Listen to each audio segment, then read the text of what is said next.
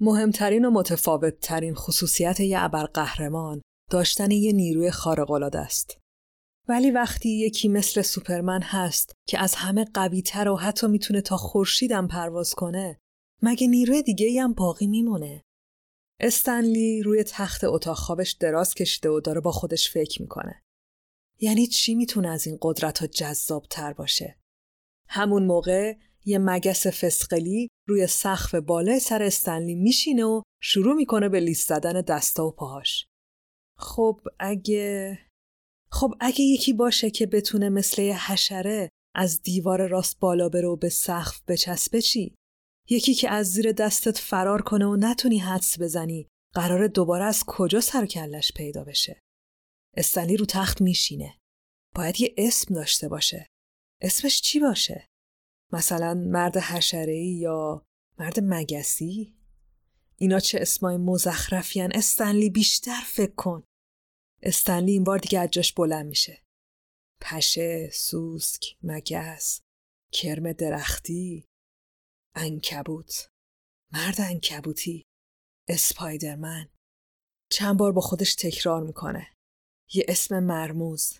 اسپایدرمن. اصلا یه جورای قشنگه نه؟ با شکوهه. ابر قهرمان محلی و مهربون نیویورک. اسپایدرمن. یه ابر قهرمان نوجوان که شبیه هیچ کس نیست.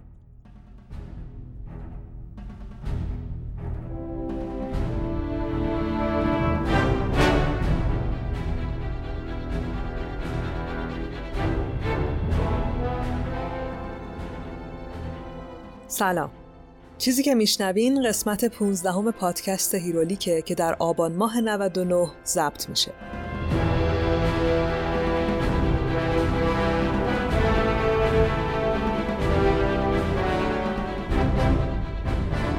هیرولیک روایت تولد و زیست قهرمان هاست روایتی که من با استفاده از منابع مختلف ولی در نهایت بر اساس تحلیل ها و برداشت های خودم تعریف می کنم.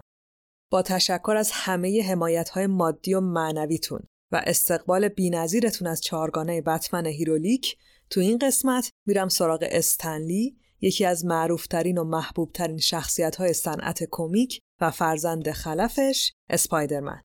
این قسمت رو کاملا مناسب برای همه سنین نوشتم چون می‌دونستم که بچه های طرفدار هیرولیک که خیلی هم دمشون گرمه دیگه نفرینم می‌کنن.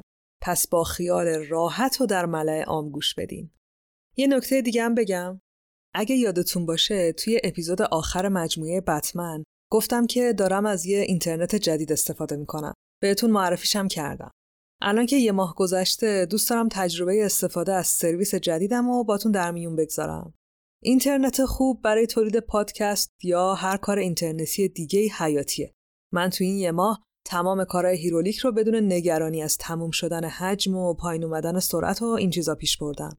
تازه چون خوره فیلم و سریالم هستم نگم براتون که چقدر داره بهم به خوش میگذره. واقعا از تجربم راضیم.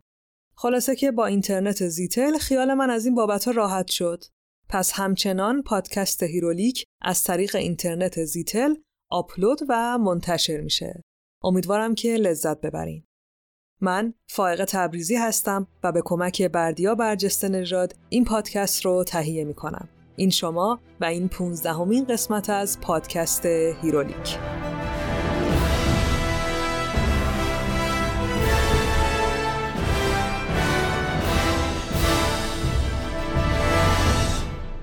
اوایل قرن بیستم یعنی تقریبا سالهای بین 1900 یا یکم قبلترش تا سال 1914 که جنگ جهانی اول شروع شد آمریکا با هجوم عظیمی از مهاجران اروپایی به سمت خودش مواجه شد.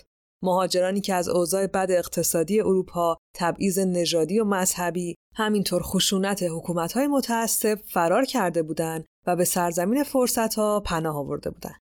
مردمی که با کلی بدبختی و تلفات خودشونو به سواحل آمریکا و اکثرا نیویورک میرسوندن. بیشترشون هم تو محله های فقیر و مهاجرنشین ساکن می شدن. جک و سلیا لایبر جزو بچه های همون خانواده ها بودن که از رومانی فرار کرده بودن. جک شده بود شاگرد یه مغازه خیاطی، سلیا هم که دختر یه خانواده یهودی خیلی مذهبی بود، منتظر بود تا بزرگ بشه و ازدواج کنه. جک و سلیا همدیگه رو پیدا کردن و توی آپارتمان اندازه قوطی کبریت زندگی مشترکشون رو شروع کردن. تو هشتم دسامبر سال 1922 جک و سلیا صاحب اولین فرزندشون شدن. یه پسر که اسمشو گذاشتن استنلی. استنلی به همراه مادرش تو همون خونه قوطی کبریتی زندگی می‌کرد.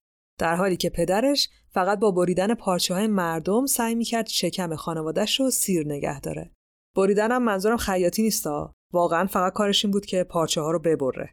اما اوضاع از بدتر تبدیل به فاجعه شد.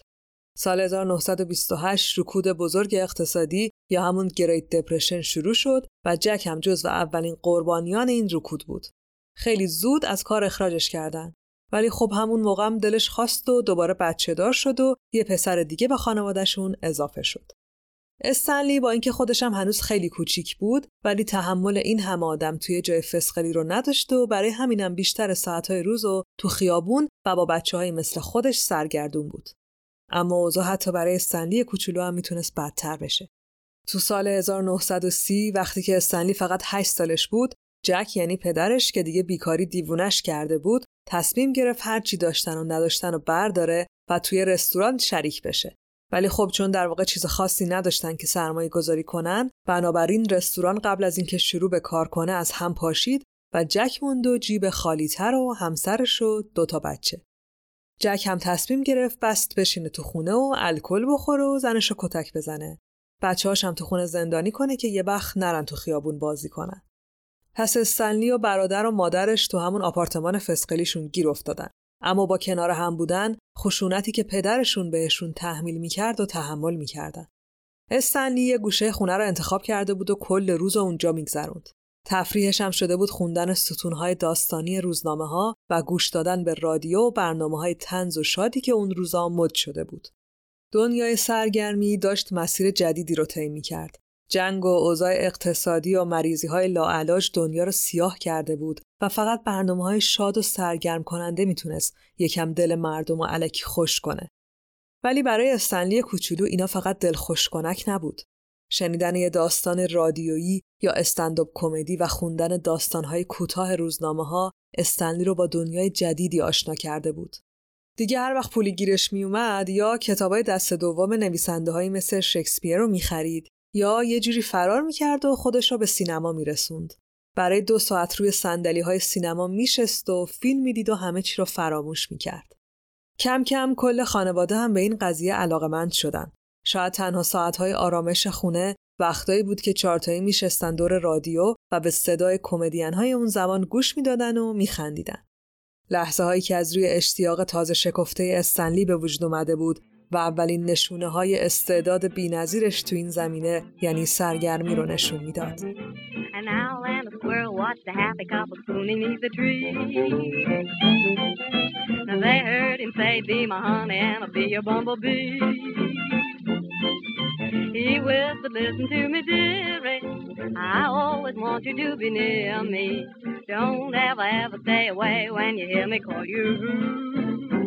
When you hear you, you'll know I'm waiting for you. We've got some loving to do under the moon. The skies are starry and bright. The birds are sleeping at night, and there is no one inside under the moon. این علاقه و اشتیاق استنلی به سرگرم شدن و سرگرم کردن تو سالهای مدرسه هم ادامه داشت. تو دبستان استنلی مرید یکی از معلماش شد که به روش خیلی بامزه و تنظامیزی ادبیات یاد می‌داد. تو همون کلاس بود که استنلی تونست روش دلنشین ارتباط برقرار کردن با بقیه رو یاد بگیره. خصوصیتی که بعدها خیلی ها استنلی رو با اون میشناختن. یه مرد خوش برخورد و تنناز که هیچ وقت اجازه نمی‌داد کسی باهاش احساس غریبی یا معذب بودن بکنه. حالا برگردیم به همون مدرسه. تو دوران دبیرستان دیگه کسی جلودار استنلی نبود. تو هر مراسم فوق برنامه شرکت می‌کرد. تو همه مسابقه ها، جشنا، ورزشا، هر فعالیت غیر درسی که مدرسه راه مینداخت، استنلی تو اول صف ثبت نام بود. یه مسابقه هفتگی هم داشتن که توش داستان می نوشتن و بعد هم تو روزنامه دیواری مدرسه چاپش می‌کردن. استنلی هر بار نفر اول می‌شد. تا اینکه بالاخره یکی از معلما اومد و بهش گفت که به نظرم شما دیگه تو این مسابقه ها شرکت نکن. بذار بچه های دیگه هم یه کارایی بکنن. تو برو سراغ نوشتن واقعی. برو بخون و یاد بگیر و نویسنده شو. مطمئن باش نیازی به اول شدن توی این مسابقه ها نداری. با اینکه استنلی هیچ وقت این جمله ها رو فراموش نکرد ولی آرزوی اصلیش یه چیز دیگه بود. دوست داشت به ارتش ملحق بشه و بجنگه.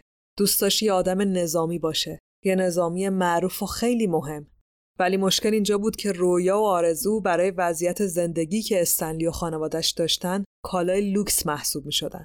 برای همینم بعد از تموم کردن دبیرستان استنلی بدون اینکه حتی فکر کالج رفتنم به سرش بزنه رفت و توی مغازه‌ای مسئول delivery یا رسوندن بسته های خرید به مردم شد. ولی خوشبختانه انقدر تو کارش بد بود که دو هفته اخراجش کردن. همون موقع ها دایی استنلی توی کمپانی کار می‌کرد به اسم تایملی که ما الان به اسم مارول میشناسیمش. تو پرانتز بگم که این تغییر اسامی به ترتیب تایملی و اطلس و بعد هم مارول تو اپیزود دوم گفته شده. تو اپیزود پنجم و داستان کاپیتان آمریکا هم بهش اشاره کردم. اینجا فقط بگم که کمپانی مارول تو اون زمانی که استنلی 17 ساله و بیکار بود اسمش تایملی بود و مدیریتش با مردی بود به نام مارتین گودمن. حالا دایی استنلی خودش تو تایملی editor بود و آقای گودمن مدیر هم با یکی از بستگان استنلی قبلا ازدواج کرده بود. پس استنلی به داییش گفت که من می‌خوام بیام تو تایملی کار کنم و دایی هم رفت به مارتین گودمن گفت. مارتین هم از روی ادب و حق خانوادگی و پارتی بازی و اینا قبول کرد. ولی در واقع یکی از بهترین تصمیمهای زندگیش رو گرفت.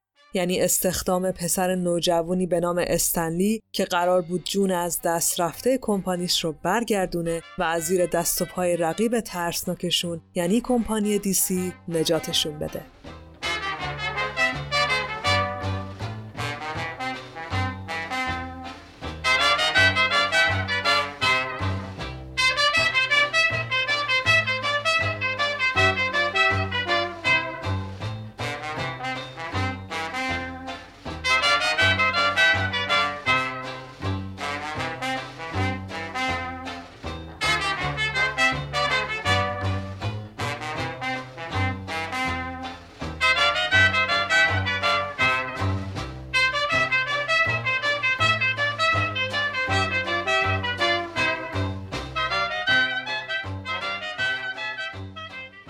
سال 1939 برای انتشارات تایملی سال پرفشار و اعصاب خردکنی بود. شرکت دیسی با معرفی سوپرمن ماهی یک میلیون کپی فروش داشت ولی تایملی با دست خالی و فقط هفت کارمند حتی دیگه خاکی هم نداشت که به سرش بریزه. استنلی هم وسط این بیچارگی تایملی استخدام شده بود ولی داشت تو بدترین زمان اونا بهترین لحظات زندگیش رو تجربه می‌کرد. دیگه آرزوی جنگ و ارتشی شدن رو کامل گذاشته بود کنار و شده بود دستیار جو سایمون. جو سایمون رو می‌شناسین. البته اگه قسمت پنجم و ماجرای خلقت کاپیتان آمریکا رو شنیده باشین. جو سایمون و جک کربی هر دو از مهره های خیلی مهم انتشارات تایملی بودن که شخصیت استیو راجرز یا همون کاپیتان آمریکا رو خلق کردند و تایملی رو تو اون زمان نجات دادن. ولی اون موقع که استنلی استخدام شد هنوز خبری از کاپیتان نبود. استنلی هم شده بود دستیار جو سایمانی که داشت کم کم تولد استیو راجز رو به کمک جک کربی برنامه ریزی می‌کرد. استنلی هم همه کاری می‌کرد. از تی کشیدن زمین گرفته تا تراشیدن مداد طراحا و ظرف شستن و کلا همه چی. ولی جذابترین مأموریتی که بهش داده بودن این بود که صفحه های طراحی شده رو تحویل می‌گرفت و قبل از اینکه بفرستتشون برای چاپ خط خوردگی های نویسنده و طراح و پاک می‌کرد. اینجوری می‌تونست هم داستانا رو قبل از انتشار بخونه و هم کلی چیز جدید یاد بگیره. در ضمن بخشی از شروع دوباره و با شکوه کمپانی تایملی باشه که با معرفی کاپیتان آمریکا بالاخره تونست رو پاهاش وایسه و واسه خودش کلی مخاطب و طرفدار جمع کنه. بعد از تولد کاپیتان آمریکا تو سال 1941 دیگه دستیار جو سایمون بودن فقط به ظرف شستن و پاک کردن غلط مردم ختم نمی‌شد. با اصرار شدید استنلی جو سایمون قبول کرد که استنلی داستانای یک پاراگرافی انتهای کمیکای منتشر شده از کاپیتان آمریکا رو بنویسه. این یعنی چی؟ اون موقع کومیکا که بیشتر حالت مجله داشتن تا کتاب مستقل پر از صفحات تبلیغ یا داستانهای کوچولو و بدون عکس وسط و آخر داستان اصلی بودن. یعنی مثلا ماجرای کاپیتان آمریکا که تموم می‌شد تو صفحه آخرش یه نویسنده دیگه میومد و یه داستان کوتاه از استیو راجرز مینوشت. سیاه و سفید هم چاپ می‌شد. جو سایمون به استنلی اجازه داد که برای اولین بار قلم و برداره و یکی از این داستانا رو بنویسه. استنلی هم یه داستان نوشت از یه شبی که دشمن به اردوگاه آمریکایی یا شبیخون زد و کاپیتان آمریکا جون همه رو نجات داد. اما صبح که شد فرمانده اردوگاه که هیچ ایده نداشت که استیو راجرز همون کاپیتان آمریکاست با داد و بیداد به استیو گفت که کاش به جای سرباز بیورزه مثل تو کاپیتان آمریکا تو گروه ها نشون بود. همین. داستان استنلی هم توی یکی از پرفروشترین ماجراهای کاپیتان آمریکا و در سال 1941 چاپ میشه. جایی که برای اولین بار استنلی تصمیم گرفت که به جای نوشتن اسم اصلی خودش یعنی استنلی لایبر با تغییر دادن املای اسم کوچیکش یه امضای جاودانه برای خودش درست کنه. استنلی، استن و لی رو از هم جدا نوشت و به جای استفاده از وای تو کلمه لی دوتا ای گذاشت و شد استن یه فاصله لی. انگار اسمش استن و فامیلیش لی. دلیلش هم این نبود که فکر می‌کرد با اینجوری نوشتن اسمش خفنتر میشه و دیگه همه میشناسنش و اینا یا اصلا بخواد باحال به نظر بیاد. نه، دلیلش این بود که استنلی می‌خواست یه روز یه نویسنده خیلی بزرگی بشه مثل شکسپیر و نمی‌خواست اسم اصلیش روی داستانهای یک پاراگرافی ته کتابهای مصور تو ذهن مردم ثبت بشه. از چاپ اون داستان یه پاراگرافی چیزی نگذشته بود که مارتین گودمن به استنلی پیشنهاد یه داستان بلند در مورد کاپیتان آمریکا رو داد. داستانی که تو هشت جلد از سری داستانهای کاپیتان منتشر شد. اون موقع ها نویسنده های دنیای کمیک خیلی براشون فرقی نمی‌کرد که اسمشون سردر داستانشون نوشته بشه یا نه فقط می‌خواستن که پولشون رو بگیرن ولی استنلی اینجوری نبود و اسمش رو با همون املای جدیدش به عنوان نویسنده همه جا نوشت تازه همه این موقعیت ها به کنار کاشف و عمل اومد که جو سایمون و جک کربی یعنی همون خالقای کاپیتان آمریکا یواشکی رفتن و دارن با کمپانی رقیب یعنی دیسی قرارداد میبندن دیگه مارتین گودمن هم که اینو شنید گریبان درید و عصبانی شد و جفتشون رو اخراج کرد. بعدش هم یه نگاه به دوروبرش کرد و استنلی 19 ساله رو دید. بهش گفت پسرم تو از این به بعد editor ارشد کمپانی. استنلی اصلا واقعا دیگه خب هیچی نداشت بگه دیگه. فقط آب دهنش قورت داد و گفت باشه قبوله. از فرداش استنلی بیچاره نشست پشت میز جو سایمون. مسئولیتش هزار برابر شده بود. باید حواسش به کاپیتان آمریکا و بقیه شخصیت ها می بود داستان باید می نوشت داستان تایید می کرد میفرستاد برای چاپ و هزار تا کوفت و زهرمار دیگه اونم در شرایطی که خودش هنوز حتی تجربه خلق شخصیت رو هم نداشت. اما استنلی تسلیم نشد. تو ساعتهای غیرکاری میشست و داستانهای سوپرمن و بتمن رو می‌خوند و ازشون نوت برداری می‌کرد. بزرگترین راهنماش هم دیالوگای ویلیام فینگر بود تو داستانهای بتمن که کمک بزرگی تو نویسندگی به استنلی کرد. استنلی کم کم داشت جا افتاد که بازم و خیلی یهویی همه چی عوض شد. ژاپن به آمریکا حمله کرد و تو سال 1941 آمریکا رسما اعلام کرد که وارد جنگ جهانی دوم شده. استنلی و خیلی های دیگه هم بساتشون رو جمع کردن و رفتن که به ارتش ملحق بشن و با دشمن واقعیشون بجنگن.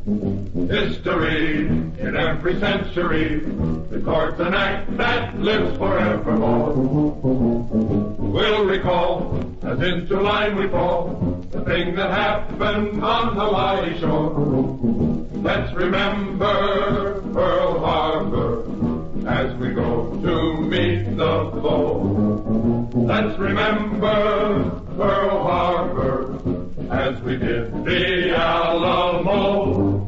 We will always remember how they died for liberty.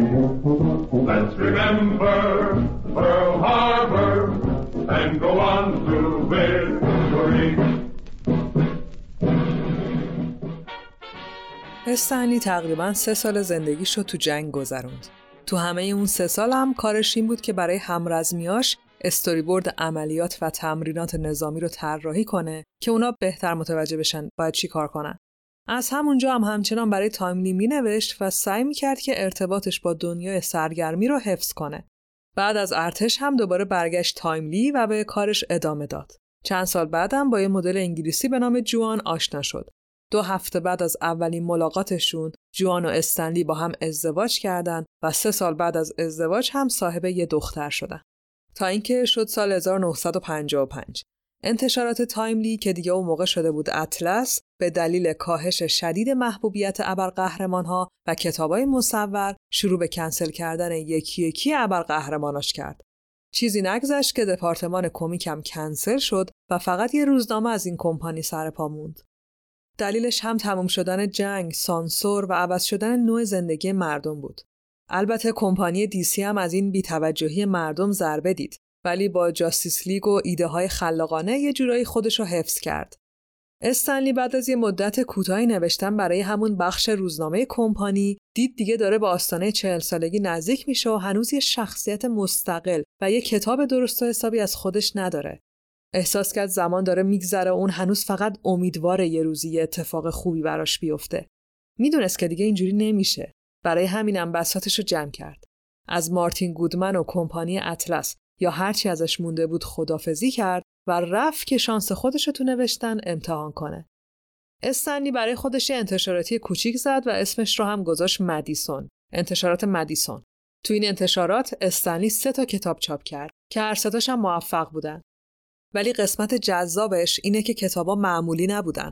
استنلی عکسایی از مردم کوچه خیابون رو برداشته بود و بالای سرشون یه ابر گذاشته بود و تو ابر رو هم دیالوگ نوشته بود. یعنی هر صفحهش یه سری عکس رندوم و سیاسفید از مردم بود که استنلی براشون دیالوگ نوشته بود. دیالوگام تنز و خندهدار بودن. ولی از اون طرف دنیای کتاب های مصور و ابرقهرمانا داشتن دوباره به عرصه سرگرمی برمیگشتن. مارتین گودمنم تونسته بود هر طوری که شده کمپانی اطلس رو دوباره جمع جور کنه. ولی برای شروع یه استنلی کم داشت و چند تا شخصیت درست و حسابی. از طرفی جاستیس لیگ دیسی با اون سوپرمن و بتمن و واندرومنش بد جوری رفته بود رو مخ مارتین گودمن. دلش یه گروه ابر قهرمانی می‌خواست که حسابی براش پول در بیارن و این بدبختی چند سال اخیر رو بشورن و ببرن. مارتین رفت سراغ استنلی و گفت دادش برگرد سر کارت. اصلا چرا تنهایی انتشاراتی زدی؟ بیا با هم بریم اطلس من اونجا یه کلاق دارم که سیگار می‌کشه. استنلی یکم فکر کرد. یکم این ور اونور کرد. یکم بالا پایین کرد. تا بالاخره جوان یعنی همسرش حوصلش سر رفت و بهش گفت مرد یه دقیقه اون نشیمنگاه تو بذار زمین ببینم درد چیه استنلی هم دردش رو گفت گفت مارتین اینجوری گفته ولی خب من دلم می‌خواد تنز بنویسم دلم می‌خواد کار خودم رو ادامه بدم. جوانم جواب داد که قربون اون شکل ماهد برم. آخه چرا انقدر جدی گرفتی؟ تو که انتشاراتتو زدی. کتاباتم که خوب بودن. از طرفی ته دلت هنوز درگیر اون ابرقهرماناست. دشواری نداره که. میری یه تلاشی می‌کنی. اگه نشد باز برمیگردی سر کار خودت. استنلی هم دید که حاجی راست میگه. برای همینم. کرکره انتشارات مدیسون را تا اطلاع ثانوی کشید پایین. بساطشم جمع کرد و رفت که دوباره بشه editor ارشد کمپانی اطلس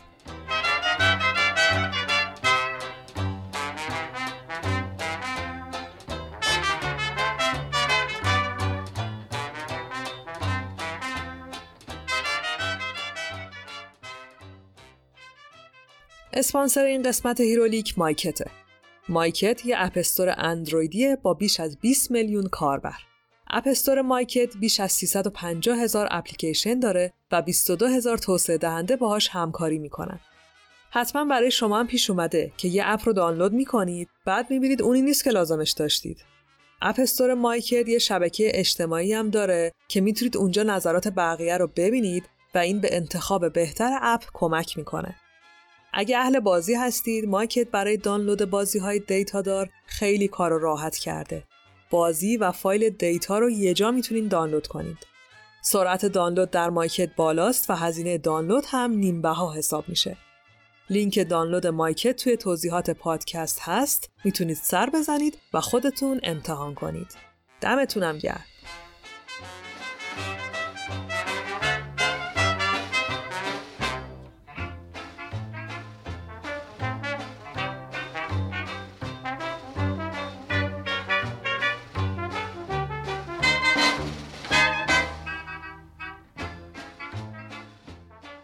اولین تلاش استنلی برای بازگشت محترمانه خودش و اطلس در واقع تبدیل شد به یه رویداد شکوهمند. استنلی به همراه جک کربی که دوباره دیسی برگشته بود اطلس به توصیه مارتین گودمن نشستن و یه گروه ابرقهرمانی خلق کردند. یه گروه که اسمش رو هم گذاشتن چهار شگفتانگیز و با یه داستان ضد شوروی روانه باجه روزنامه فروشیاش کردن. داستان بروز این چهار نفر دیالوگای خندهدار و باحال استنلی همینطور طراحی پر از رنگ و هوشمندانه جک کربی چهار شگفتانگیز و تبدیل به یه موفقیت بزرگ کرد.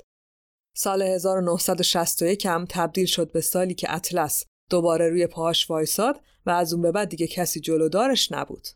در واقع انتشار این کتاب و سبک تازه‌ای که مدیون استنلی بود راه جدیدی رو برای اطلس باز کرد.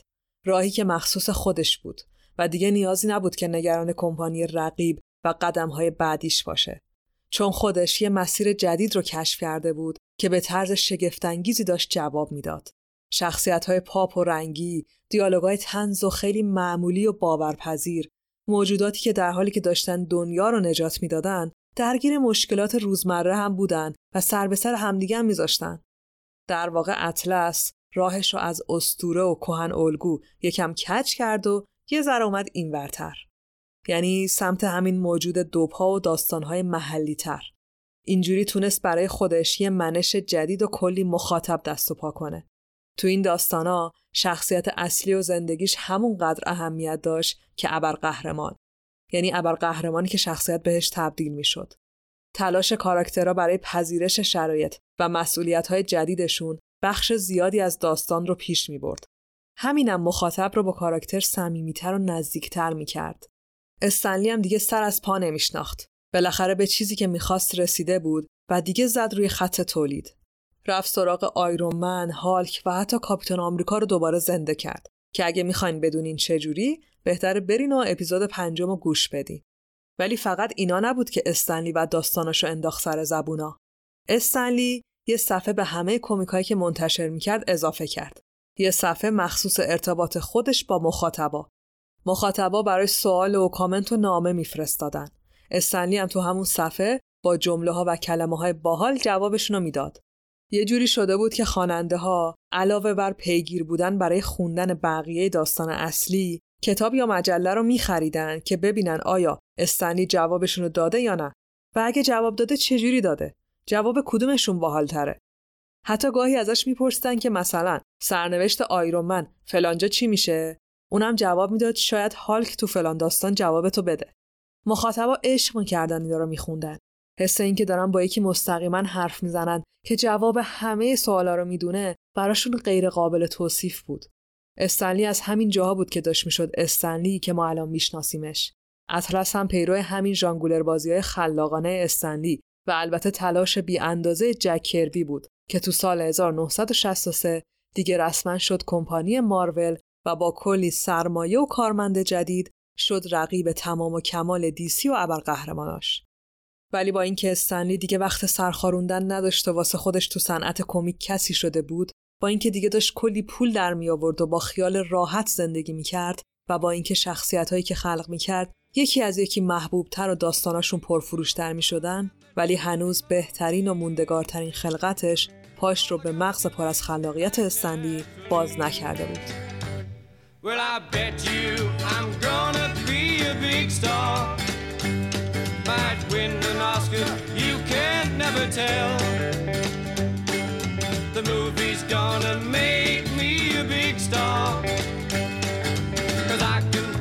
I so well. Well, I hope you'll come and see me in the movies. Then I'll know that you will plainly see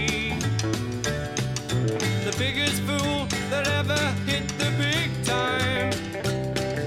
And all I gotta do is act naturally. استنلی با همه این موفقیت ها هنوز دلش با شخصیت هایی که خلق کرده بود صاف نشده بود. دلش یه کاراکتر واقعی تر می‌خواست. یه آدم خیلی معمولی تر از تونی استارک آیرون یا بروس بنر هالک. می‌خواست یه کاراکتری رو بنویسه که داشتن یه نیروی خاص الزامن ابرقهرمانش نکنه. یهو تغییرش نده. دلش می‌خواست در مورد لحظه های تردید، شک، خستگی و تنهایی و اصلا ناچاری شخصیتش بنویسه. استنلی تو تمام ماهایی که دیگه خودش داشت تبدیل به سلبریتی می‌شد، ذهنش مشغول همین بود. تا اینکه یه شب وقتی رو تختش افتاده بود و به سقف خیره شده بود، همه فکر و ذکرش این بود که چجوری و از کجاش همچین شخصیتی رو در بیاره. استنلی روی تخت اتاق خوابش دراز کشته بود و داشت با خودش فکر می‌کرد. مهمترین و متفاوتترین خصوصیت یه قهرمان داشتن یه نیروی خارق‌العاده است. ولی وقتی یکی مثل سوپرمن هست که از همه قوی تره و حتی می‌تونه تا خورشیدم پرواز کنه مگه نیروی دیگه ای هم باقی میمونه. یعنی چی می‌تونه از این قدرت ها جذاب تر باشه؟ همون موقع یه مگس فسخلی روی سقف بالای سر استنلی نشست و شروع کرد به لیست زدن دستا و پاهاش. خب اگه اگه یکی باشه که بتونه مثل حشره از دیوار راست بالا بره و به سقف بچسبه چی؟ یکی که از زیر دستت فرار کنه و نتونی حدس بزنی قرار دوباره از کجا سر و کلش پیدا بشه؟ استنی بلند شد و روی تختش نشست. باید یه اسم داشته باشه. اسمش چی باشه؟ مثلا مرد حشره‌ای یا مرد پشه‌ای. اینا چه اسمای مزخرفیان؟ استنلی بیشتر فکر کن. استنلی این بار دیگه جاش بلند شد و شروع کرد دور اتاق به راه رفتن. پشه، سوس، مگس، انکبوت مرد انکبوتی اسپایدرمن. چند بار با خودش تکرار کرد. اسپایدرمن یه اسم مرموز. اصلا یه جورایی قشنگه نه؟ با شکوهه. قهرمان محلی و مهربون نیویورک. یه قهرمان نوجوان که شبیه هیچ کس نیست. استنلی ایده جدیدش رو برداشت و رفت پیش مارتین گودمن. گفت اسپایدرمن قرار یه نوجوون باشه. یه نوجوون با زندگی شخصی سخت و پر از چالش. مثل همه همسن و سالای خودش. یه نوجوون نابغه و خرخون که تو مدرسه اذیتش می‌کنن. با قلدری سر به سرش می‌ذارن. یکی که تو دوست پیدا کردن مشکل داره. نمی‌تونه ارتباط برقرار کنه. از آدما میترسه و کلا همه این چیزایی که به نظر خود استنلی اگه رو کاغذ میومد مید ترکوند. ولی چیزی که ترکید ذوق استنلی بود. مارتین گودمن وقتی حرفای استنلی رو شنید چشاش چهار تا شد و گفت حالت خوبه؟ کی تا حالا دیدی یه نوجوان بتونه ابر قهرمان بشه؟ فوق فوقش یه رابینی این چیزی از توش در بیاد. بعدش هم نمیشه که ابر قهرمان مشکل شخصی داشته باشه.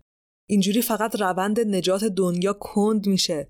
اگرم ابر قهرمان تو کارش کند باشه که دیگه چه فایده داره؟ گفت این اسپایدرمن شما بیشتر شخصیت کمدیه تا قهرمان. بعدش هم این چه اسمیه؟ انکبود؟ می‌دونی مردم چقدر از انکبود بدشون میاد؟ اصلا این چه وضعیه؟ مگه من چقدر پول در میارم؟ استنی خیلی خیلی خیلی ناراحت و افسرده رفت خونه. نمی‌تونست یه لحظه هم به اسپایدرمن فکر نکنه. اصلا نفهمیده بود که چی شد که یهو اینجوری شد. ایده به این خوبی به این قشنگی. همینجوری که نشسته بود و داشت قصه می‌خورد جوان همسرش اومد تو اتاق و گفت باز چی شده. استنلی هم گفت که مارتین اسپایدرمن رو قبول نکرد.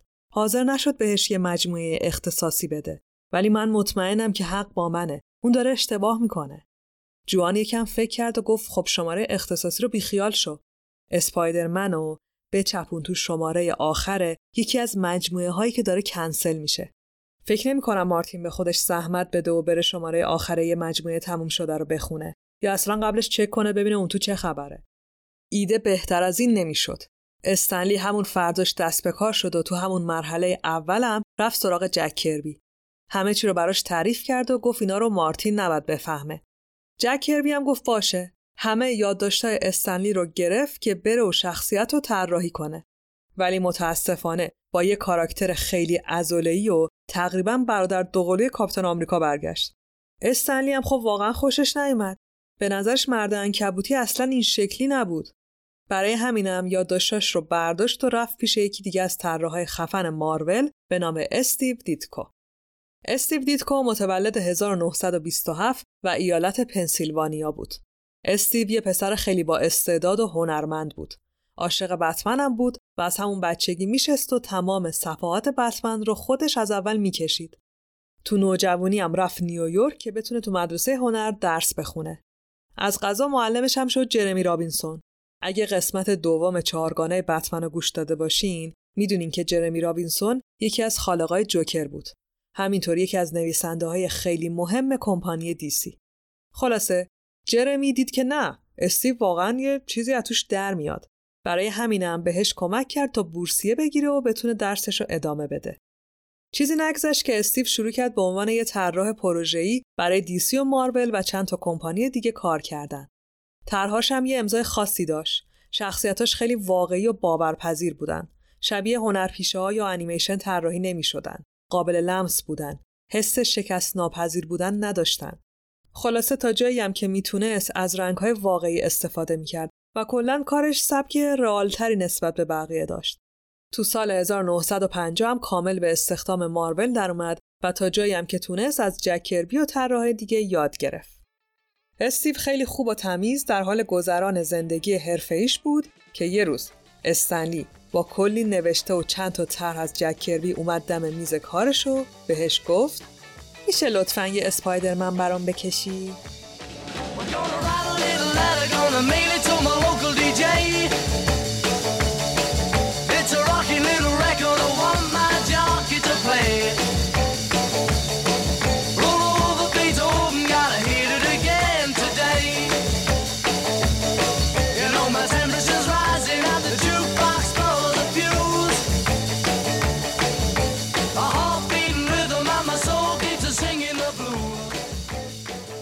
استیو پنج صفحه داستان با طراحی های جک کربی جلوش بود.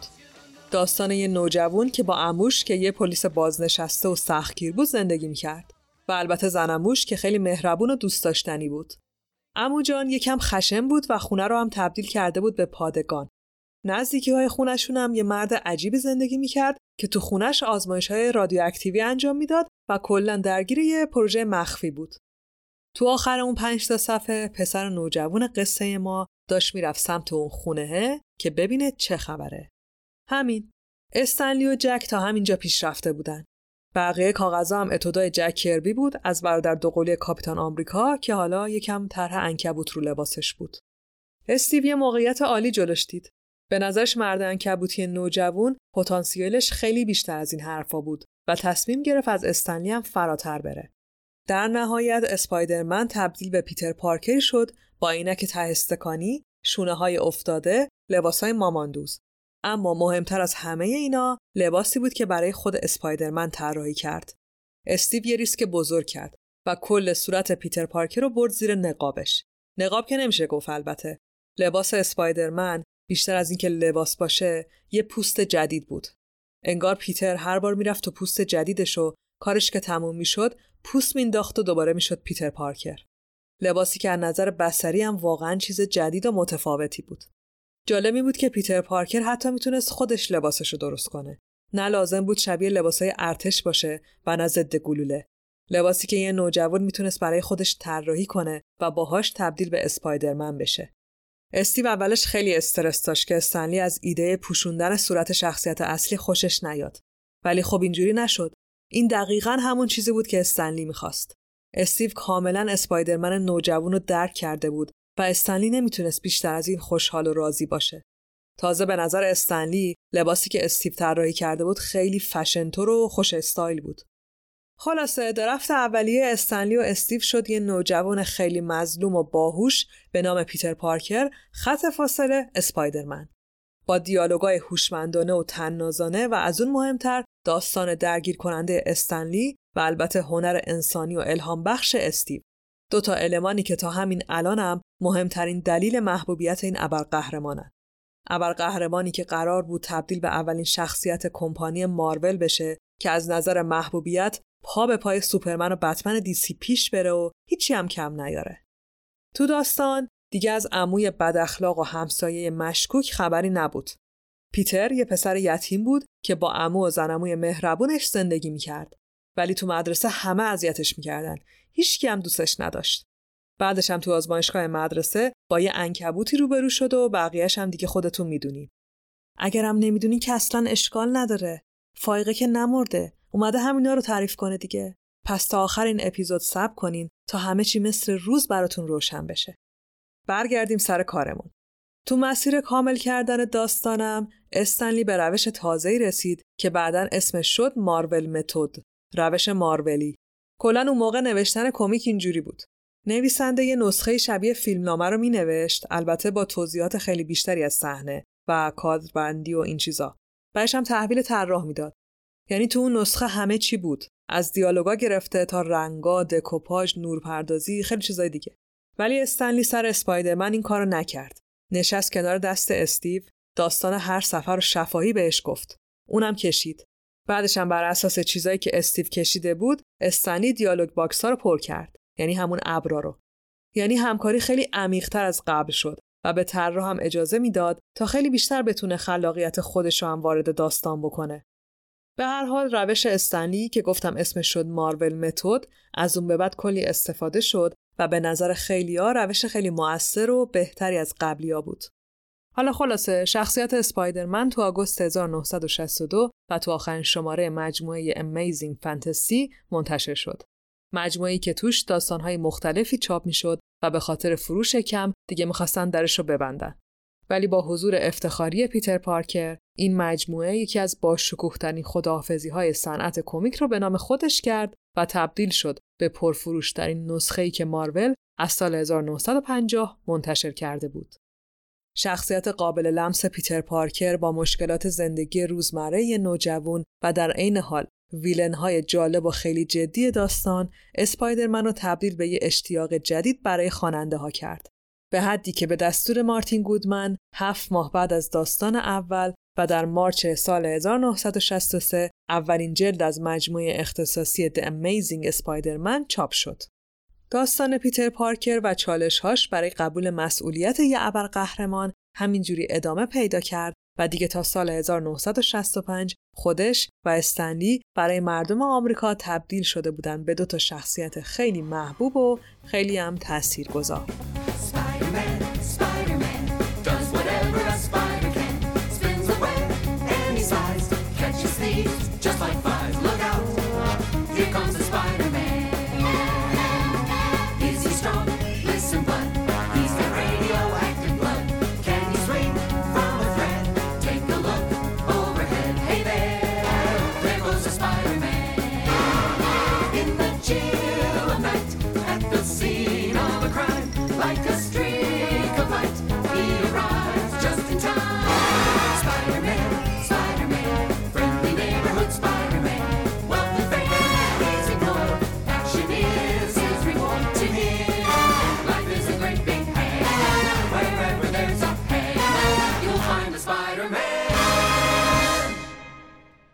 استقبال زیاد مردم از اسپایدرمن یه جورایی شد چراغ راه مارول.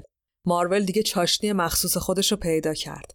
دیگه داستانا فقط ماجرای جنگ شخصیت خوب و بد داستان نبودن. مارول رفت توی خونه شخصیت ها، تو خانوادهشون، ارتباطاتشون. می‌دونم که دیسی هم رفته ها ولی نه اینجوری که مارول رفت. مثلا شما وی فور وندتا رو در نظر بگیرین. کدوم یکیتون براتون مهم بود که شخصیت وی قبل از وی شدن چی بوده؟ می‌دونم آدم کنجکاوه ولی قضیه تو اون داستان فراتر از این حرفا بود.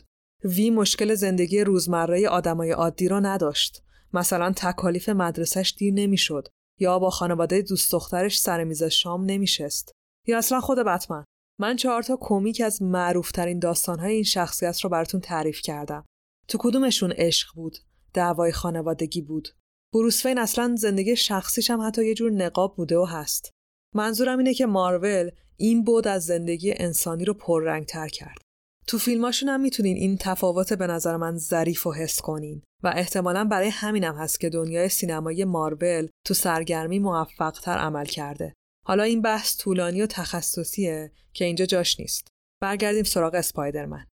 همکاری استنلی و استیو منجر به خلق شخصیتی شده بود که مخاطبا می‌تونستن به راحتی درک و احساساتش رو لمس کنن. دنیای پیتر پارکر بعد از اسپایدرمن شدن جلوی چشم مخاطبا تغییر می‌کرد و بزرگ می‌شد. پیتر پارکر مثل هر نوجوان دیگه ای وقتی فهمید که دیگه یه سری قدرت عجیب داره اول شروع کرد به انجام کارهایی که همیشه آرزوشو داشت. اصلا ذهنش نرفت سمت کمک به مردم. رفت سمت پول، سمت نمایش، سمت خودنمایی. مغرور شد، پررو شد، بعدم زایه شد، شکست خورد، غمگین شد. و با اینکه اسپایدرمن شده بود بازم هیچکی باورش نمی‌کرد و قبولش نداشت پیتر پارکر گیج شده بود ترسیده بود و استنلی و استیو هم همه اینا رو خیلی قشنگ به تصویر کشیدن. کلا منظورم اینه که استنلی ترکوند. حالا دیگه Timely ای که سعی می‌کرد از روی دست این و اون تقلید کنه تبدیل شده بود به مارولی که خودش یه پا الگو بود. البته مهم این بود که کمپانی های دیگه هر چقدر هم تلاش می‌کردن فایده ای نداشت چون یه چیزی کم داشتن یه ادویه مهم و مخصوص به نام استنلی. استنلی و استیو تا سال 1966 با هم همکاری کردند تا اینکه استیو بنا به دلایلی که هیچ وقت رسانه ای نشد با تیم اسپایدرمن خدافزی کرد و چند تا طراح دیگه جایگزینش شدن. خیلی هم میگن دلیلش کردیت خیلی زیادی بود که استنلی سر اسپایدرمن می‌گرفت. استیو خیلی از داستانها رو از پایه خودش نوشته بود و استنلی فقط جای دیالوگا رو پر می‌کرد. ولی خب به نظرش اونقدر بهش توجه نمی‌شد و همین هم ناراحتش کرده بود. اسپایدرمن بعد از رفتن استیو به کارش ادامه داد و از محبوبیتش کم نشد. البته تغییری هم تو استایلش به وجود نیامد و بقیه طراحا هم راه استیو رو ادامه دادن تا اینکه اواسط دهه هفتاد میلادی خود استنلی هم از نویسندگی کنار کشید چه برای اسپایدرمن و چه بقیه شخصیت ها. استنلی از اون به بعد شد مسئول بخش سینمایی مارول یعنی کل کشور رو میچرخید و شخصیت ها رو معرفی می‌کرد و تهیه کننده پیدا می‌کرد. که دیگه الان ما می‌دونیم که چقدر تو این کارم موفق بود. البته خیلی فیلم و انیمیشن های شکست خورده ای ساخته شد تا به اینجا رسید ولی استنلی انقدر به مارول و شخصیتش ایمان داشت که ناامید نشد. ما تو قسمت سوم هیرولیک از 22 تا فیلم دنیای سینمایی مارول حرف زدیم. 22 تایی که استنلی تو همشون تو یه صحنه کوتاهی حضور داشت. تو Endgame فکر کنم دیگه فوت کرده بود و اون صحنه صحنه ساختگی و کامپیوتری بود. به هر حال کاری که استنلی می‌کرد هیچ نویسنده دیگه ای تو دنیای کمیک نکرده بود. فکرم نکنم هیچ وقت بکنه. هیچکس مثل استنلی اینقدر محبوب نشد. انقدر کنار شخصیتاش نبود. کلا جایگاه استنلی تو مارول و به طور کلی کمیک خیلی جذاب و مختص خودش بود. اولین نفر بود و معلومم نیست کسی هم بتونه جاشو بگیره. استنلی تو دوازدهم نوامبر 2018 به علت نارسایی ریه فوت کرد و اینجوری شد که مارول و شخصیتش رو تنها گذاشت. روحش شاد و هنرش جاودانه. وقتشه بریم سراغ داستان و ماجرای پیتر پارکر نوجوان. اینم بگم که خیلی فکر کردم که کدوم ریبوت یا بازسازی رو تعریف کنم. بعد از کلی بالا پایینم به این نتیجه رسیدم که هیچ کدوم مثل نسخه اصلی استنلی و استیو نمیشن. همون شماره آخر Amazing Fantasy سال 1962. خبر هیجان انگیزم این که شما می‌تونین یه نسخه از این کمیک رو سفارش بدین و خیلی زود هم برسه دستتون. از کجا؟ از فروشگاه فانتازیو. فانتازیو یه فروشگاه اینترنتی خیلی جذابه.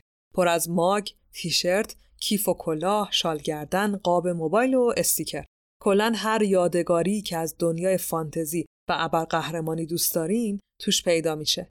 فانتازیو برای این اپیزود هیرولیک صفحه مخصوص باز کرده که هم می‌تونین خود کتاب رو ازش بخرین و هم خیلی چیزای دیگه که همشون مربوط به اسپایدرمنن لینک رو می‌ذارم تو توضیحات اپیزود. حتما بهش سر بزنید مطمئنم که بهتون خوش میگذره. دیگه وقتشه بریم و داستان زندگی پیتر پارکر و چالش بزرگ زندگیش یعنی تبدیل شدن به اسپایدرمن رو بشنویم.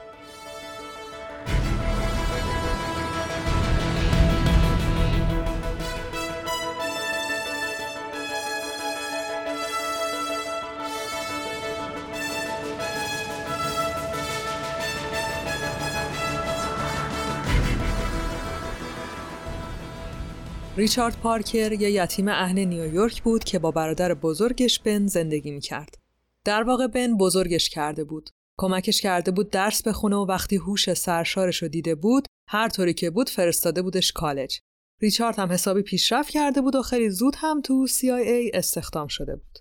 ریچارد تو یکی از مأموریتاش با دختری به نام مری آشنا شد و با هم ازدواج کردن. مری و ریچارد روی پروژه های علمی و مخفی زیادی با هم کار می‌کردن. همون موقع هم یه پسر قند اصل گوگلی به دنیا آوردن و اسمش هم گذاشتن پیتر. ولی خب زندگیشون پیچیده تر از این حرفا بود که بتونن مثل بقیه پدر مادرها با بچهشون برخورد کنن و وقت بگذرونن. پیتر هنوز یه نوزاد نیمه کال بود که خانم و آقای پارکر به اسنادی دست پیدا کردن که از یه راز مخوف پرده برداری می‌کرد. رازی که عملیات مخفی یک گروهی به نام هایدرا رو افشا می‌کرد. تو پرانتز بگم که هایدرا یه گروه مخفی و خطرناک بود که تو قسمت کاپیتان آمریکا یکم در موردشون حرف زدم. توی فیلم های مارول هم هستن. خلاصه ریچارد و مری اسناد رو جمع کردن پیتر رو گذاشتن زیر بغلشون و راه افتادن سمت نیویورک بچه رو تحویل امو بن دادن خودشون هم سوار هواپیما شدن که برن سازمان CIA تا بهشون برای این مصیبت وارده هشدار بدن اما بچه های هایدرا خفنتر از این حرفا بودن و یه آدم کش ای رو هم سفر این زوج بخ برگشته کردن. اونم مأموریتش رو کمال و تمام انجام داد. اینجوری شد که ریچارد و مری تو همون هواپیما کشته شدن. ولی گروه هایدرا به همین اکتفا نکرد و با پیچوندن حقایق این زوج خدا بیاموز رو به خیانت علیه آمریکا محکوم کرد و اسناد را هم از بین برد. پیتر پارکر کوچولو هم بدون اینکه بتونه حتی ذره از مزد زحمات پدر مادرش رو به دست بیاره برای همیشه تو خونه اموبن و زن می موند و توی محله خیلی معمولی و نسبتا فقیر نیویورک بزرگ شد. پیتر هوش و استعداد پدر مادرش رو به ارث برد ولی در عین حال که نابغه بود تبدیل به یه بچه ساکت و خیلی معذب شد با اینکه تو خونه با محبت سرشار امو و زنموش زندگی می‌کرد ولی اون بیرون و بین مردم حتی درست نمی‌تونست حرف بزنه و تو چشمای آدما نگاه کنه مدرسه اوضاع پیتر رو بدتر هم کرد حالا علاوه بر ناتوانی تو دوست پیدا کردن باید مواجهه با بچه های قلدر رو هم یاد می‌گرفت بچه هایی که عینک ته استکانی و لباس های ساده و درس خون بودنش رو مسخره می‌کردن. وسایلش رو ازش می‌گرفتن. دفتر کتاباش پاره می‌کردن. غذاش رو میخوردن و حتی گاهی کتکش می‌زدن. خلاصه اوضاع زندگی اجتماعی پیتر اصلا خوب نبود. با اینکه تو خونه هیچی کم نداشت و امو و زنموی پیرش خیلی دوستش داشتن و لوسش می‌کردن ولی نمی‌تونستن حجم تنهایی و استیصال پیتر رو درک کنن. پیتر دیگه به سن دبیرستان رسید. امو و زنموش هر روز با کلی سلام و صلوات راهی مدرسهش می‌کردن. معلما تو مدرسه حلوا حلواش می‌کردن ولی بچه ها همین جوری قیمه قیمش می‌کردن.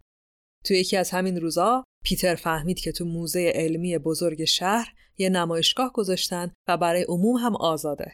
پیتر رفت و به هم کلاسیاش گفت که آقا خانم میایین بریم موزه؟ اونام پوزخند زدن و گفتن نه همون شما میری موزه کافیه. بعدش هم هار هار خندیدن و دختر و پسر پشت وانت نشستن و رفتن به گردش و تفریح.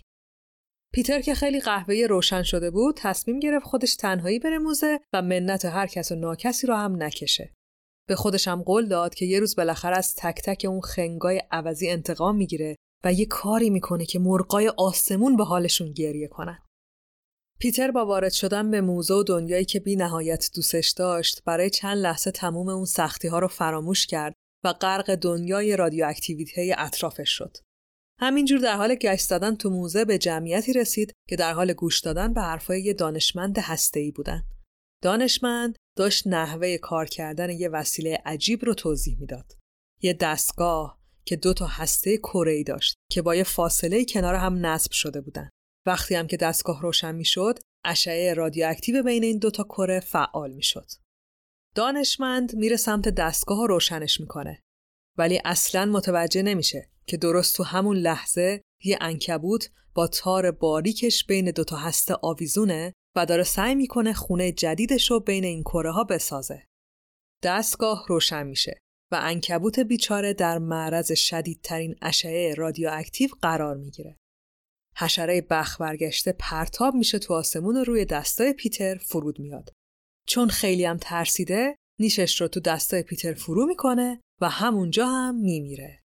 دست پیتر شروع به سوزش می‌کنه. انکبوت رو میندازه رو زمین. حالش بد میشه. احساس می‌کنه دنیا داره دور سرش میچرخه. قلبش شروع می‌کنه به تپیدن. حس می‌کنه که انرژی باور نکردنی تو رکاش جریان پیدا کرده. پیتر بی توجه به اطرافش از موزه خارج میشه. همه چی انگار خیلی سنگین و زیاده. پیتر به دستش و جای نیش انکبود نگاه می‌کنه. نمی‌فهمه چی شده. به راهش ادامه میده و بدون اینکه متوجه بشه سر از خیابون در میاره. همون موقع صدای بلند بوغه ماشین رو میشنوه. روش رو برمیگردونه. ماشین فقط یه قدم باهاش فاصله داره و سرعتش هم خیلی زیاده. پیتر بدون اینکه خودش هم بفهمه چجوری با سرعت باور نکردنی میپره و میچسبه به دیوار پیاده رو. پیتر از دیوار میاد پایین. به کف دستش نگاه می‌کنه. دستش به دیوار چسبیده بودن. دوباره کف دستاشو می‌ذاره رو دیوار. واقعا میچسبه. دستاشو می‌بره بالاتر. بالاتر. تا اینکه در کمال ناباوری خودش رو روی پشت بوم یکی از خونه ها می‌بینه. پیتر تونسته بود با دستش از دیوار صاف بالا بیاد. می‌تونست رو دیوار راه بره. پیتر روی پشت بوم وای میسه. باز به دستش خیره میشه. به جای نیش روی دستش. احساس قدرت عجیبی می‌کنه. یه میله آهنی رو از روی زمین بر میداره. فشارش میده. میله به راحتی خم میشه. پیتر روی لبه پشت بوم میشینه و به افق تموم نشدنی نیویورک خیره میشه. چه اتفاقی داره براش میفته؟ حالا باید چیکار کنه؟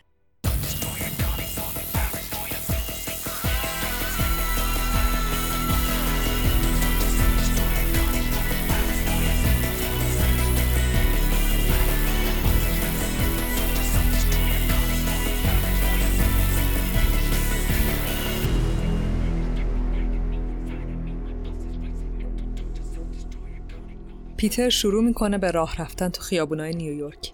حواس پنجگانش به طرز عجیبی جهش یافتن. دیگه نیازی به عینک تهستکانی نداره. می‌تونه همه چی رو به خوبی ببینه. حتی بهتر از خوب.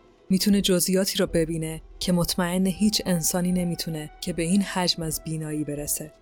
یعنی اصلا امکان نداره. می‌تونه خوب بشنوه. حرکات ناگهانی رو حس یا حتی پیش بینی کنه.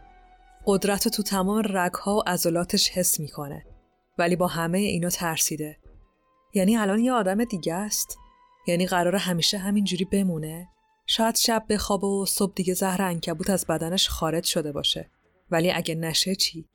اگه این قدرت رو برای همیشه باقی بمونن چی؟ پیتر در حالی که ذهنش داره از سوال منفجر میشه چشمش به یه تابلوی عجیب می‌خوره.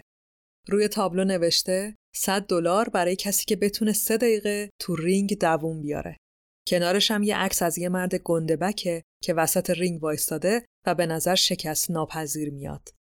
پیتر یه فکری به ذهنش می‌رسه. میره خونه و چند تا لباس عجیب و رو هم میپوشه. صورتش رو با یه پارچه قرمز رنگ به طور کامل میپوشونه.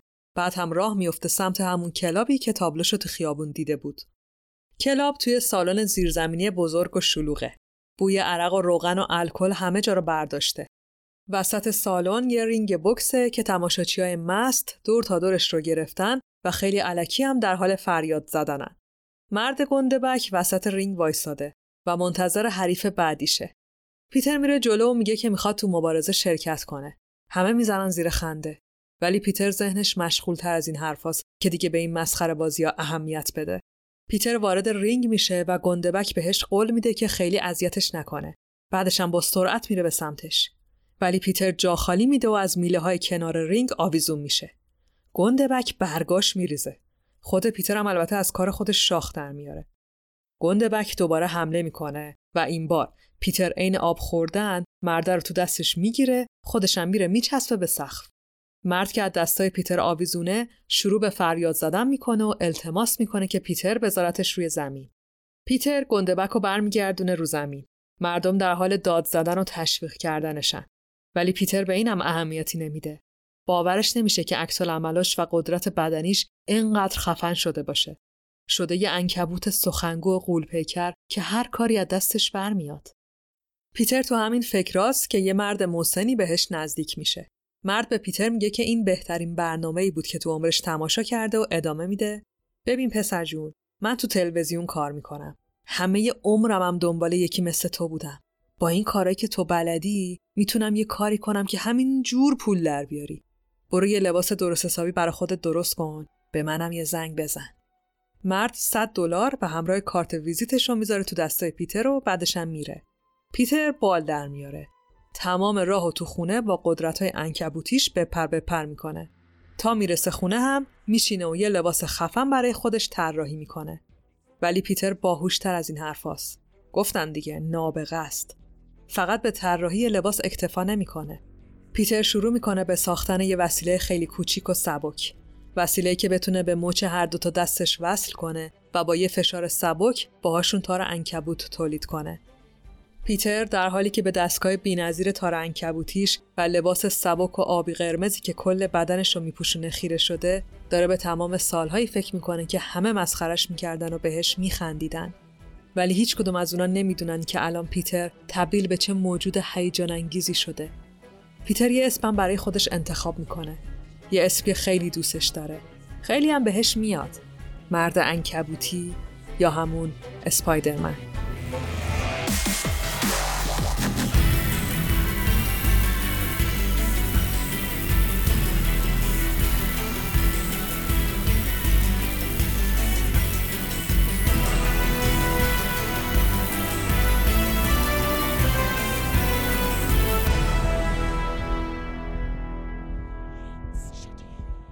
اسپایدرمن تو همون شب اول برنامه توجه همه رو به خودش جلب می‌کنه. برنامه هم تماشاچی زنده داره و هم مستقیم از تلویزیون پخش میشه. دیدن یه موجود عجیب با یه لباس پوشیده و دستایی که ازشون تار انکبود پرتاب میشه به کنار سرعت و قدرت بدنی اسپایدرمن باعث میشه کلی آدم بیفتن دنبالش و ازش بخوان که بیاد و برای اونا هم برنامه اجرا کنه. پیتر که تا حالا تو زندگیش این همه از سمت مردم خواسته نشده بود با احساس غرور شدید بهشون میگه که وقت نداره. بعدش هم وسیله هاشو جمع می‌کنه که بره خونه. وقتی به دم در آسانسور ساختمون تلویزیون می‌رسه مردی رو می‌بینه که با سرعت داره به سمت آسانسور میاد و یه نگهبان هم دنبالشه. اسپایدرمن از جلوی مرد فراری میره کنار که اون بتونه سوار آسانسور بشه. مرد هم سوار میشه و فرار می‌کنه. نگهبان با نفس بریده می‌رسه به اسپایدرمن و بهش میگه چرا جلوی اون مرتیکه دزد نگرفتی؟ فقط کافی بود یکی از اون تاراتو به سمتش پرتاب کنی. اسپایدرمن هم جواب میده خیلی ببخشید ولی اون مرتیکه مشکل من نیست. از این به بعد فقط یه نفر برای من اهمیت داره. اونم خودمم. اسپایدرمن اینو میگه و میره خونه. اجراهای شبانه اسپایدرمن معروف میشه و دیگه همه در موردش حرف می‌زنن. پیتر هم که عاشق شخصیت جدیدش شده هر شب مغرورتر و خوشحالتر برمیگرده خونه. تا اینکه یه شب وقتی داره از اجرا برمیگرده ماشین پلیس رو می‌بینه که جلوی در خونشون پارک کرده. پیتر به سمت مامورا میره و ازشون می‌پرسه که چی شده. اونام جواب میدن متاسفیم پسر جون. عموت با شلیک گلوله کشته شده. زاربی دزده که می‌خواسته فرار کنه ولی عموت جلوشو گرفته. نگران نباش ما ردشو زدیم. تو اون انبار متروک زندگی می‌کنه. پلیسا دارن میرن دنبالش. پیتر بدون اینکه بقیه حرف پلیسا رو گوش بده شروع به دویدن می‌کنه. من می‌دونم اون انبار کجاست. پلیسا امکان نداره پیداش کنن. ولی اسپایدرمن می‌تونه. پیتر تبدیل به اسپایدرمن میشه و با تار زدن بین ساختمونا و پرواز کردن خودشو به انبار متروک میرسونه. پلیسا هنوز نرسیدن. اسپایدرمن شروع می‌کنه به گشتن ساختمون و می‌فهمه که مرد قاتل تو یکی از اتاقا قایم شده. از پشت سر و خیلی آروم به مرد نزدیک میشه و بعدم بهش حمله می‌کنه. مرد که اصلا نمی‌فهمه با چی طرفه سعی می‌کنه خودشو نجات بده ولی با ضربه محکم پیتر بیهوش میشه. پیتر بالای سرش وای میسه. به صورت مرد دقت می‌کنه. انگار آشناست. بعد یهو وحشت می‌کنه و به دیوار تکیه میده. این همون مردیه که تو ساختمون تلویزیون دیدم همون که گذاشتم فرار کنه من باورم نمیشه همش تقصیر منه تقصیر منه که امو بن مرده پلیسا وقتی به انبار می‌رسن که مرد قاتل تنیده شده تو تارن کبوت از تیر چراغ برق آویزونه. اونا میارنش پایین و دستگیرش می‌کنن. پیتر تو خیابونا سرگردون میشه. دیگه روش نمیشه برگرده خونه. حالا که تنها تو تاریکی داره قدم می‌زنه یه چیز رو خوب یاد گرفته. اینکه با داشتن قدرت زیاد مسئولیتاش هم زیاد میشن.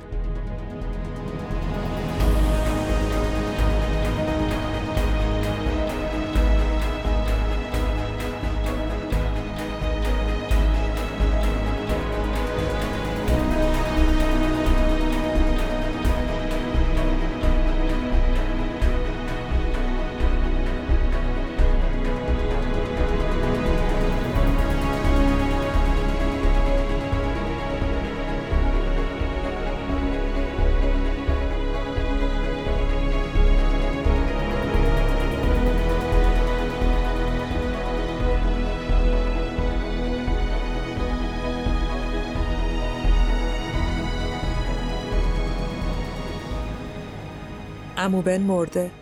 مرده و من هیچ کاری نتونستم بکنم. کاش هیچ قدرتی نداشتم. کاش اسپایدرمن نبودم. چه فایده ای داره وقتی حتی نمی‌تونم عموی خودم رو نجات بدم؟ حالا من و زنم و می تنها موندیم. توی خونه که دیگه حتی نمی‌تونیم پول اجارش رو بدیم. به زنمو گفتم که درسم و ول می‌کنم تا کاری پیدا کنم. عصبانی شد. گفت بن اگه زنده بود خیلی از حرفم عصبی می‌شد. راست می‌گفت. امو بن هر کاری می‌کرد که من بتونم درس بخونم. ولی خب نمیشه که من درس بخونم ولی زنموم تو خیابون بخوابه.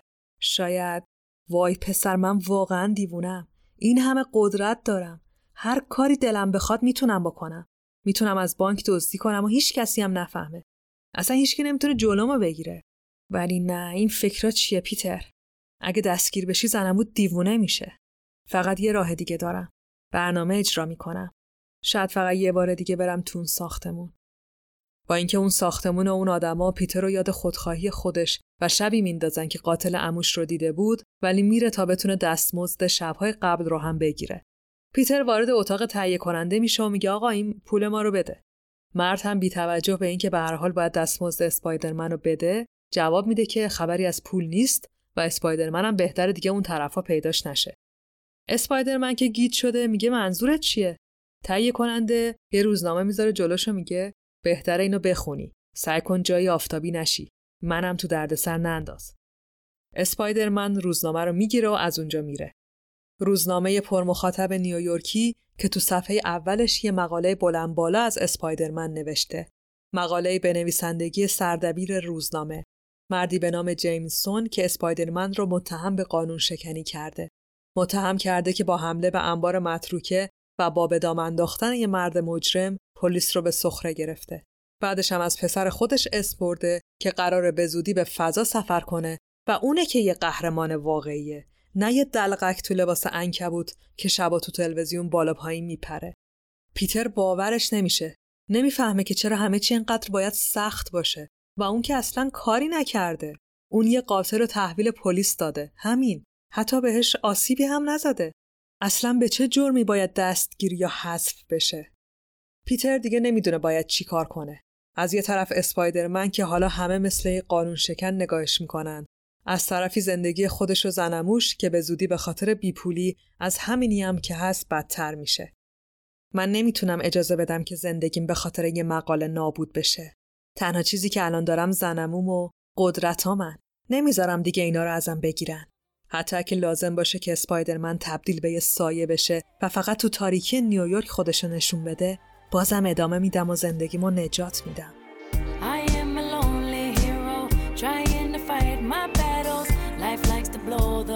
Wind. Sometimes it freezes my shadow. In the midst of all this darkness, I sacrifice my ego. There ain't no room for selfish. We do it for the people. فردای روز بعد پیتر که سرگردون خیابوناست و داره به بدبختیاش فکر می‌کنه تصمیم می‌گیره بره و یه سری به محل پرواز پسر آقای جیمسون همون سردبیر بدجنس روزنامه بندازه. پسر آقای جیمسون قراره که امروز با یه موشک به فضا سفر کنه و خبر پروازش هم کل نیویورک رو پر کرده. پیتر به پشت حصار می‌رسه که مردم جمع شدن و همه مشغول تماشای این اتفاق مهمن. پسر آقای جیمسون با لباس فضانوردی سوار موشک میشه و موشک هم با صدای خیلی وحشتناکی از روی زمین بلند میشه. اما چیزی نمیگذره که دماغه موشک که آقا پسرم اونجا نشسته از بدن جدا میشه و با سرعت وحشتناکی شروع به چرخیدن تو هوا می‌کنه. خود آقای جیمسون هم به همراه کلی نظامی و فرمانده به سمت برج مراقبت میرن که ببینن چه خبره. همزمان پیتر که می‌بینه اوضاع داره از کنترل خارج میشه میره یه گوشه و لباس اسپایدرمن رو میپوشه. بعدش هم میره پشت پنجره اتاق کنترل که ببینه اوضاع از چه قراره. فرمانده میگه که نمی‌تونه با خلبان ارتباط برقرار کنه و حدسش اینه که دماغه به زودی سقوط می‌کنه. چتر استراری هم کار نمی‌کنه. اسپایدرمن که استیصال بندگان خدا رو می‌بینه از پنجره وارد اتاق میشه و میگه که فکر می‌کنه بتونه دماغه رو متوقف کنه. فرمانده خوشحال میشه. خودشون که هیچ راهی نداشتن. بنابراین از کمک اسپایدرمن استقبال می‌کنه. ولی آقای جیمسون شروع به داد و بیداد می‌کنه که من جون بچم و دسته انکبوت خلافکار نمیدم و از این حرفا. اسپایدرمنم بهش میگه که بهتر به جای حرف زدن خوب دقت کنه و ببینه که این انکبوت چه کارایی که دستش بر نمیاد. تو محوطه پایگاه یه هواپیمای نظامی داره از روی زمین بلند میشه. اسپایدرمن رو سقف هواپیما سوار میشه. خلبان هواپیما که می‌دونه تنها شانسشون اسپایدرمنه به حرفاش گوش میده و تا جایی که می‌تونه به دماغه نزدیک میشه. اسپایدرمن تاراشو به سمت دماغه پرتاب می‌کنه. این جدیترین و در عین حال وحشتناکترین کاریه که تا حالا کرده. برای همینم داره از استرس میمیره.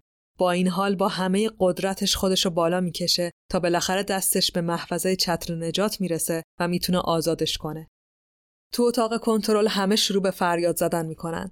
آقای جیمسون هم به سرعت خودشو به پسرش میرسونه. اسپایدرمن که تا حالا همچین هیجانی رو تجربه نکرده بودم داره از خوشحالی دیوونه میشه ولی زود صحنه رو ترک می‌کنه که لازم نباشه با کسی حرف بزنه. پیتر خودش رو بین درختها گم و گور می‌کنه و در حالی که داره لباسش رو می‌کنه با خودش فکر می‌کنه. کار خوبی کردم که فرار کردم. خیلی خجالت میکشیدم اگه میریختن سرم و به هم تبریک می‌گفتن. هنوز آمادگیشو ندارم.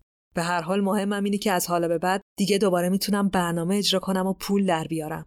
دیگه خلافکار محسوب نمیشم قهرمان شدم شاید اصلا خود آقای جیمسون استخدامم کرد ولی هیچی مطابق افکار پیتر پیش نمیره روزنامه آقای جیمسون دوباره مقاله بلند بالا چاپ می‌کنه و توش می‌نویسه که تمام اتفاقاتی که برای موشک افتاد تقصیر اسپایدرمن بوده. اسپایدرمن موشک رو دستکاری کرده تا بعدش بیاد و نجاتش بده.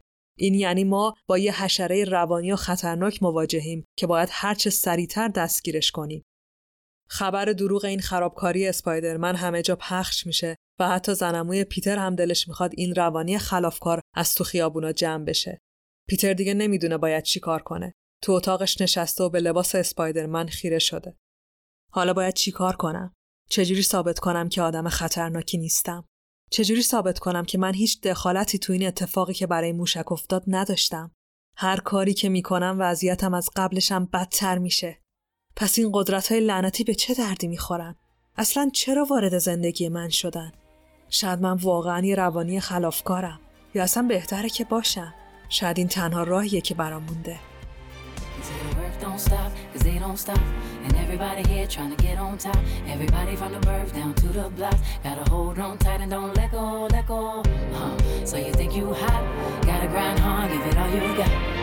You can have you can have none. We see that a lot in the ghetto, ghetto. سر و صدای خبرهای مربوط به اسپایدرمن زیر سایه اتفاقات جدید نیویورک ساکت میشه. مردی که اسم خودش رو گذاشته وولچر سر کلش پیدا شده و حسابی مردم نیویورک رو ترسونده. وولچر یه مرد پیر و عجیبه که یه لباس یا در واقع یه سرهمی سبز رنگ و تنگ میپوشه. یقش یه سری پر سفید رنگه. دو تا بال بزرگ مثل بال عقابم داره. وولچر می‌تونه پرواز کنه. خیلی ناگهانی بالای سر آدما ظاهر شه و کیف دستی و پولاشون رو بدزده. بعد هم بال بزنه و تو افق محو بشه. البته ایشون اصلا کارش دل دزدی و کیف زنی نیست. هرچی میدزده کلی قیمت داره و از اموال آدمای مهمه.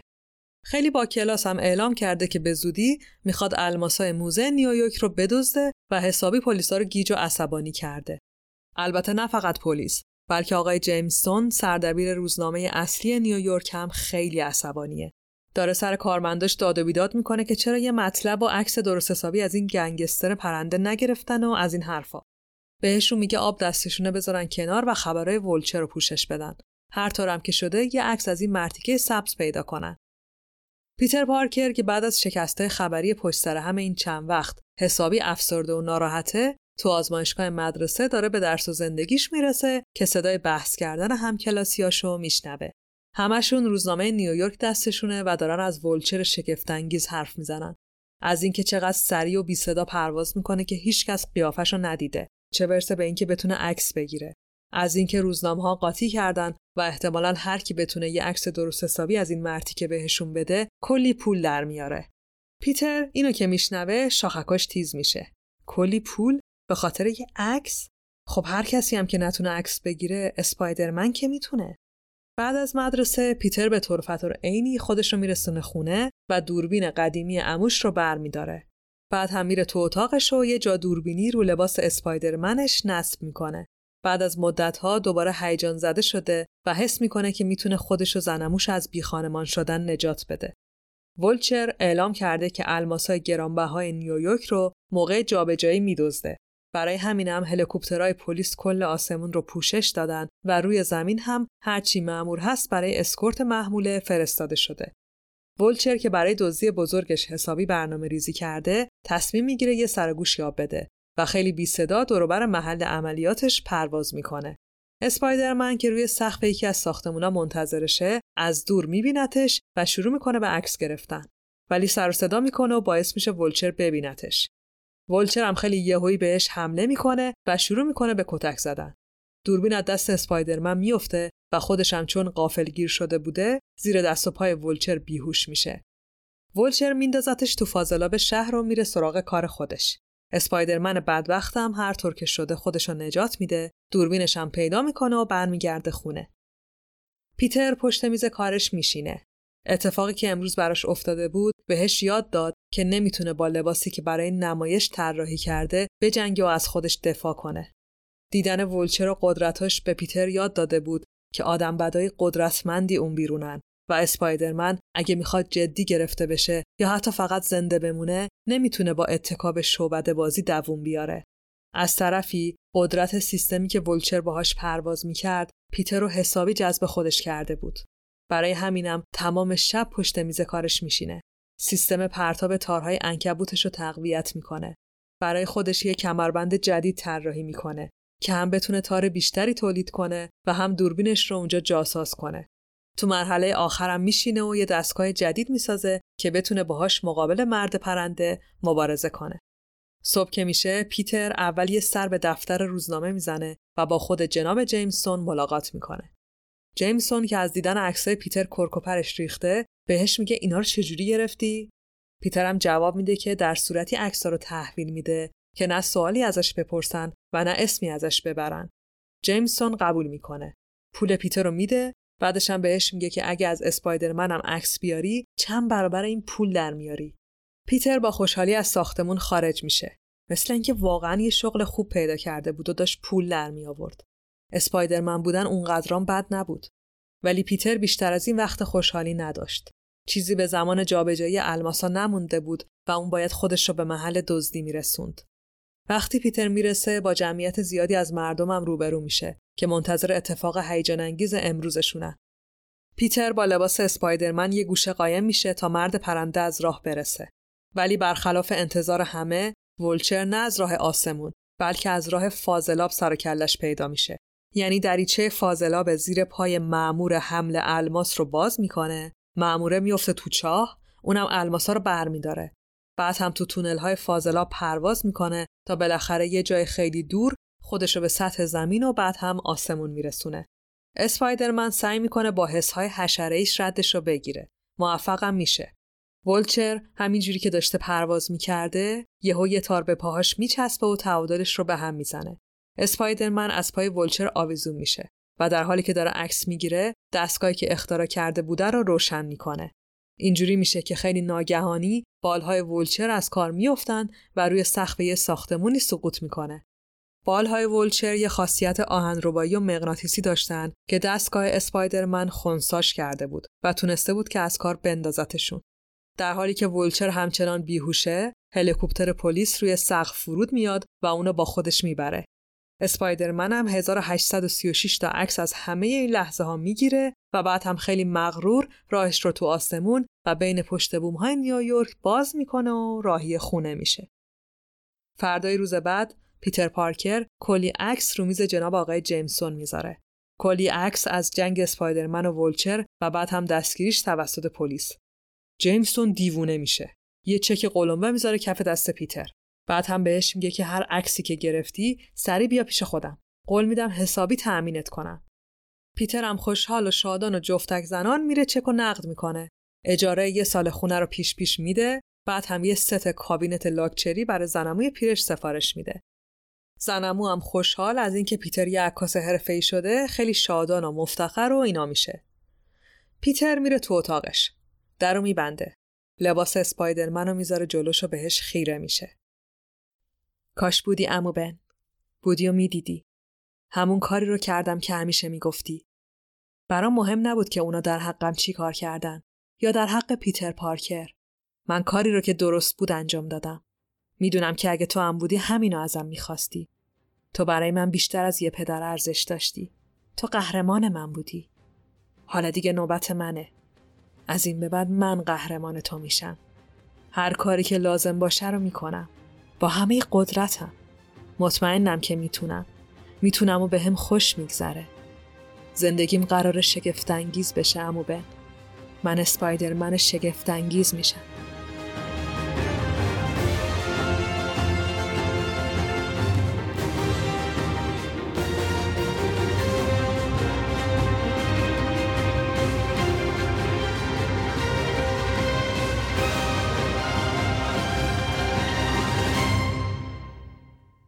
اینم از داستان اسپایدرمن شدن پیتر پارکر که سال 1963 به وسیله استیو و استنلی تعریف شد. من علاوه بر نسخه اولیه دو تا شماره بعدش رو هم تعریف کردم که بیشترتر از اون روزای قهرمان مهربون نیویورکیمون بدونیم. اینجا می‌خوام در مورد زندگی عاشقانه اسپایدرمنم براتون بگم و البته سینما. فیلم های اسپایدرمن مخصوصا اون اولیاش رو فکر کنم خیلی دیدن. جدید بود و هیجان انگیز. تو دوره هم اکران شد که تو ایران تازه یه راههایی برای دانلود و دیدن فیلم های جدید دنیا باز شده بود. حالا اول بریم سراغ عشق و اینا بعد برمیگردیم سر سینما. زندگی عاشقانه پیتر پارکر هم تو کمیکا و هم تو سینما خیلی جذاب و پرطرفداره. دلیلش هم همین نوجوان بودن و درگیری های پیتر برای عشق و عاشقیه. فرق داره با شخصیت های دیگه گفتم. پیتر سه بار عاشق میشه که دوتاش مهمن و اگه همه فیلماش رو دیده باشین دیگه هر دو نفر رو می‌شناسین. پیتر تو همون دوران نوجوانی و وقتی تو خونه امو و زنموش بود یه خانم مسنی همسایهشون بود. خانم تنها زندگی می‌کرد تا اینکه خواهرزادش به اسم مری جین یا همون ام جی اومد و دیگه کلا موند پیشش. اینجوری شد که مری جین و پیتر با هم آشنا و رفیق شدن. دوست معمولی شدن در واقع. شبی که عموی پیتر کشته شد، ام جی پیتر رو می‌بینه که وارد خونه میشه و بعد هم با لباس اسپایدرمن از پنجره اتاقش خارج میشه. جی این راز رو پیش خودش نگه میداره و حتی به خود پیتر هم نمیگه. تا اینکه پیتر میره کالج و اونجا با گوئن استیسی و هری آزبورن آشنا میشه. گوئن استیسی دختر رئیس پلیس شهر نیویورک بود که من بهش میگم کاپیتان. خیلی هم درس خون و باهوش و نخبه طور بود. برای همین هم از همون روزای اول کالج پیتر و گوئن جذب همدیگه شدن. هری آزبورن هم پسر یه مرد دانشمند خیلی پولدار بود به نام نورمن آزبورن. پیتر، هری، ام جی و گوئن با هم دوست میشن و دیگه یه اکیپ دوستی تشکیل میدن. ولی رابطه گوئن و پیتر رمانتیک میشه. البته پیتر هیچ وقت به گوئن نمیگه که اسپایدرمنه و همین راز هم باعث میشه که هی رابطهشون قطع و وصل بشه. تا اینکه اسپایدرمن و کاپیتان یعنی پدر گوئن استیسی درگیر جنگ با یه ویلنی میشن و همون شب کاپیتان میمیره و اسپایدرمن نمی‌تونه نجاتش بده. گوئن هم که اسپایدرمن رو مسئول مرگ پدرش می‌دونه، پیتر و نیویورک رو ترک می‌کنه و مهاجرت می‌کنه به لندن. از طرفی بابای هری آزبورن یعنی همون نورمن آزبورن بر اساس یه سری آزمایش تبدیل میشه به ویلنی به نام گرین گابلین که البته هیچ کس نمی‌فهمه این همون نورمن آزبورنه. چند تا جنگ هم با اسپایدرمن می‌کنه تا اینکه واقعا نمی‌دونم چرا و با چه منطقی میره لندن و یه شب با گوین استیسی وقت میگذرونه. گوین هم باردار میشه و دوقلو به دنیا میاره. دوقلوهاش هم چون بچه های یه موجود نیمه آزمایشگاهی بودن یعنی همون گرین گابلین خیلی زود بزرگ میشن ولی تو همون لندن میمونن. گوین که خیلی ناراحته از این کار زشتی که کرده برمیگرده نیویورک و رابطش با پیتر رو از سر می‌گیره. ولی توی شب خیلی بارونی و تاریک گرین گابلین گوین رو گرگان می‌گیره و بهش میگه که دوست پسرت همون اسپایدرمنیه که باعث مرگ پدرت شد. اسپایدرمن از راه می‌رسه تا نجاتش بده. ولی گرین گابلین بعد از اینکه حسابی گوین رو زخمی می‌کنه از بالای برج پرتش می‌کنه پایین. اسپایدرمن تار میندازه تا گوین رو بگیره ولی انقدر سفت این کارو می‌کنه که تارهاش باعث میشن گردن گوین بشکنه و در حالی که احساس می‌کرده که پیتر بهش خیانت کرده میمیره. اسپایدرمن گرین گابلین رو می‌کشه ولی خب البته بعدا زنده میشه. حالا اونش مهم نیست. مهم اینه که پیتر بعد از این حادثه از هم میپاشه و خب آدم اینجور موقع ها به یه رفیق نازنین و قدیمی احتیاج داره دیگه که بهش دلداری بده. کی بهتر از ام جی؟ خدایی کی؟ همسایه که بود، خوشگل که بود، موهاش قرمز که بود، خیلی باحال و تنازم که بود. مهربون هم بود و از همه مهمتر این که پیتر رو دوست داشت. به همین ترتیب بود که مری جین شد عشق دوم پیتر و شخصیت محبوب دنیای کمیک و سینمایی اسپایدرمن. ام جی دوست بازیگر یا مدل بشه. قبل از اینکه موفق هم بشه توی رستورانی گارسونی می‌کرد. کلا فازش فرق داشت ولی پیتر بدجوری عاشقش بود. ازش هم خواستگاری کرد. که بار اول ام جی گفت نه من آدم ازدواجی نیستم و از این حرفا. ولی چند سال بعد و دفعه دومی که پیتر جلوش زانو زد ام جی قبول کرد و با هم ازدواج کردن. تو این مدت هم البته کلی اتفاق افتاد. مثلا دو قلوهای گوئن اومدن افتادن به جونشون که اسپایدرمن حلش کرد. هری آزبورن عاشق ام جی شد. یه جاهایی هم داشت موفق می‌شد. بعدش هم فهمید باباش همون گرین گابلینه دیگه خیلی قاطی کرد و معتاد شد. افتاد به جون اسپایدرمن و ام جی. ولی بعدش اونم به راه راست هدایت شد. همه این شخصیت هایی که معرفی کردم و تو فیلم های اسپایدرمن دیدیم. گفتم دیگه فیلمایی که از سری اول اسپایدرمن منتشر شد اون موقع تو ایرانم کلی طرفدار پیدا کرد. دست به دست شد، دوبله شد، تو تلویزیون پخش شد. می‌دونم که بتمن تیم برتون یا مثلا فیلم های سوپرمن قبل از اسپایدرمن بودن ولی اسپایدرمن فیلمش خیلی معروف شد. خیلی هم تو جهان فروش کرد. میشه گفت اسپایدرمن تنها شخصیتیه که از سال 2002 تا الان یعنی 20 سال سه بار از زندگیش فیلم ساختن و سه تا بازیگر مختلف هم بازیش کردن. البته یه انیمیشن اسکاری هم تو سال 2019 اکران شد که در مورد پسری بود به نام مایلز مورالس که تو دنیای کمیک بعد از مثلا مرگ پیتر پارکر توی یکی از کتابای سال 2011 جایگزینش شد. یه پسر آفریقایی آمریکایی و سیاه که 12 13 سالش بیشتر نبود. مایلز تبدیل به بلک اسپایدرمن شد. انیمیشن هم در مورد مایلز بود و همه اسپایدرمن ها هم از دنیای موازی توش بازی می‌کردن. پیتر پارکر هم یکیشون بود. خیلی انیمیشن خوبیه. اگه ندیدین از دستش ندین. هم خودش خوبه هم دوبلش خیلی باحاله. خب حالا دیگه بریم سراغ فیلم ها و بازیگرایی که تا حالا تو لباس اسپایدرمن رو پرده اومدن.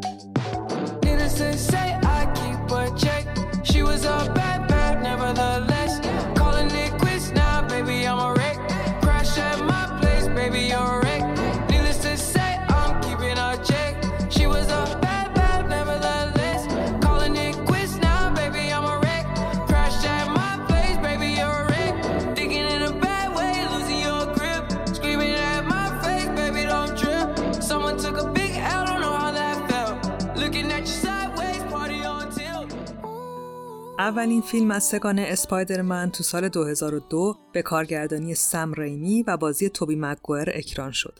فیلمی موفقیت فوق‌العاده بود. مخصوصا برای دنیای سینمای مارول و استنلی که گفتم اون موقع شغلش شده بود گسترش سینمای مارول. یعنی ترغیب هالیوود برای سرمایه گذاری و ساخت فیلم از روی شخصیت های کمپانی مارول.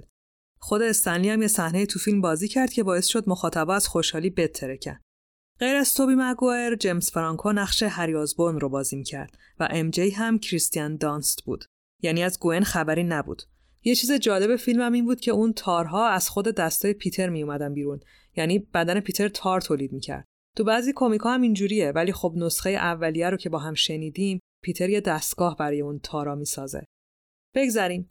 ویلن داستانم نورمن آزبورن یا همون گرین گابلین بود که ویلیام دافو نقشش رو بازی می‌کرد. فیلم قشنگ و تمیز بود. یه فیلم ابرقهرمانی که خیلی حرف عمیقی نمی‌خواست بزنه. یه جورایی مثل خود شخصیت اسپایدرمن بود. هدف بزرگ اجتماعی پشت داستانش نبود. ولی چالش های انسانی جذاب و قابل باوری داشت. همینا هم باعث شد که دو سال بعد یعنی سال 2004 سم ریمی فیلم دوم رو ساخت. بازیگرا همه همون قبلی بودن غیر از ویلن داستان که دکتر اختاپوس بود و نقشش رو هم آلفرد مولینا بازی می‌کرد.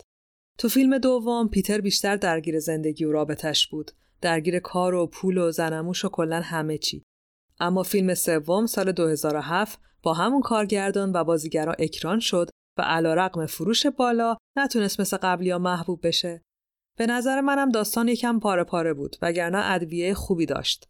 مثلا هری آزبورن می‌خواست انتقام باباشو از اسپایدرمن بگیره که موضوع جالبی بود. یا سندمن به عنوان ویلن ظاهر شد و از همه مهمتر ونوم بود. ونوم یه جور ویروسه، یه ویروس پلاسمایی که دنبال یه بدن میزبان میگرده. تو فیلم ونوم میفته به جون اسپایدرمن و وجودش رو سیاه می‌کنه ولی پیتر خودش رو نجات میده. بعد هم ونوم یه میزبان دیگه پیدا می‌کنه و بقیهش هم به بهانه اسپویل شدن نمیگم چون خیلی طولانیه. تو پرانتز بگم که ونوم یه فیلم مخصوص خودش داره با بازی تام هاردی و اکران سال 2018 که فیلم بامزه و سرگرم کننده ایه. خلاصه بعد از سه‌گانه توبی می‌رسیم به دوگانه سال 2012 جناب اندرو گارفیلد. یعنی دوگانه‌ای که سال 2012 شروع شد. من اندرو گارفیلد را خیلی دوست دارم. خیلی بازیگر خوب و جوون رعنا و جذاب و با شخصیتیه به نظرم.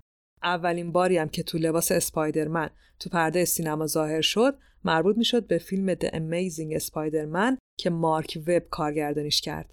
خیلی عجیب بود دیگه. فقط پنج سال از اسپایدرمن توبی مگوایر گذشته بود و جایگزین کردنش ریسک بزرگی بود. ولی اندرو و فیلمنامه از پس این مهم بر اومدن و فیلم به اندازه کافی محبوب شد. داستان اورجین اسپایدرمن پیچیده تر و غمانگیزتر تعریف شد. خود پیتر هم شخصیت خجالتی فقط نبود. یه جور یه جور درونگرایی جذابی هم داشت که به خاطر بازیگرش بود به نظر من. معلومه که فیلم رو دوست داشتم و فقط هم تعریف می‌کنم به هر حال به نظر بقیه هم انقدر خوب بود که ادامش رو سال 2014 ساختن. ولی امان از این ادامه ها خیلی ریسکی‌ان. واقعا باید حساب شده نوشته و کارگردانی بشن.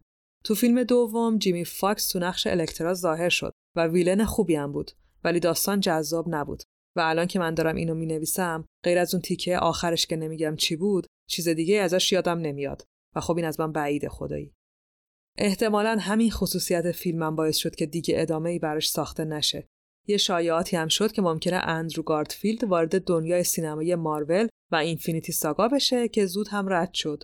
چون گفتن می‌خوان این دفعه یه بازیگر جوونتر نقش اسپایدرمن رو بازی کنه. همین هم شد که تو سال 2016 تام هلند که اون موقع تازه 20 سالش شده بود با لباس اسپایدرمن تو فیلم Civil War برادران روسو ظاهر شد. فیلم کاپیتان آمریکا سیویل وار یکی از قشنگترین و بهترین فیلم های MCUه. اونجرز دو پاره میشن. یه عده میرن پشت کاپیتان آمریکا، بقیه همیشن طرفدار آیرون من که درد و بلاش بخوره تو سر دشمناش و بدخواهاش و کلا هر کی که چپ نگاش کنه. تونی استارک یا همون آیرون من هم پیتر پارکر رو پیدا می‌کنه و با یه حالت منتور و پدرانه میگیرتش زیر پروبال خودش. اسپایدرمن فقط تو صحنه جنگ فرودگاه میاد وسط ولی همون چند دقیقه برای دلبری تام هلند کافی بود به نظر من. خیلی دیالوگای بامزه‌ای داشت. تا اینکه می‌رسیم به سال 2017 و فیلم مستقل اسپایدرمن Homecoming با بازی تام هلند. کارگردان جان واتس بود. از عمو بن و مرگش و اینا خبری نبود. یعنی ما نمی‌بینیم. داستان origin ی وجود نداشت. پیتر دیگه اسپایدرمن شده بود وقتی تونی پیداش کرد. ویلن فیلم هم ولچر خودمونه که داستانش رو شنیدیم و مایکل کیتون نقشش رو بازی می‌کرد.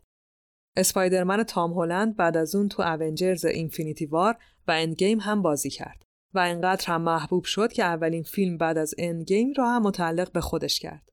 فیلم فار فروم هوم سال 2019 و باز هم به کارگردانی جان واتس اکران شد. فیلم چون برای اتفاقات بعد از اندگیمه خیلی احساسیه برای من که قشنگ یه حالی داشت در کل تام هلند بازیگر خوبیه. به نقشش هم میاد. تا حالا هم به نظرم نقص قابل ذکری نداشته و اگه کرونا بذاره هنوز جا داره تا کلی اسپایدرمن از توش در بیاد. خب این از فیلم. اسپایدرمن کلی سریال و انیمیشن و بازی داره که در این مقال نمی گنجه. نمی‌دونم نظر شما در مورد فیلم ها و بازیگرا چیه ولی خیلی باحال میشه اگه برام کامنت بذارین و بهم بگین که کدومشون رو بیشتر دوست دارین. تو کست باکس اینستاگرام یا هر جایی که دلتون می‌خواد کامنت بذارین. منم حتما جواب میدم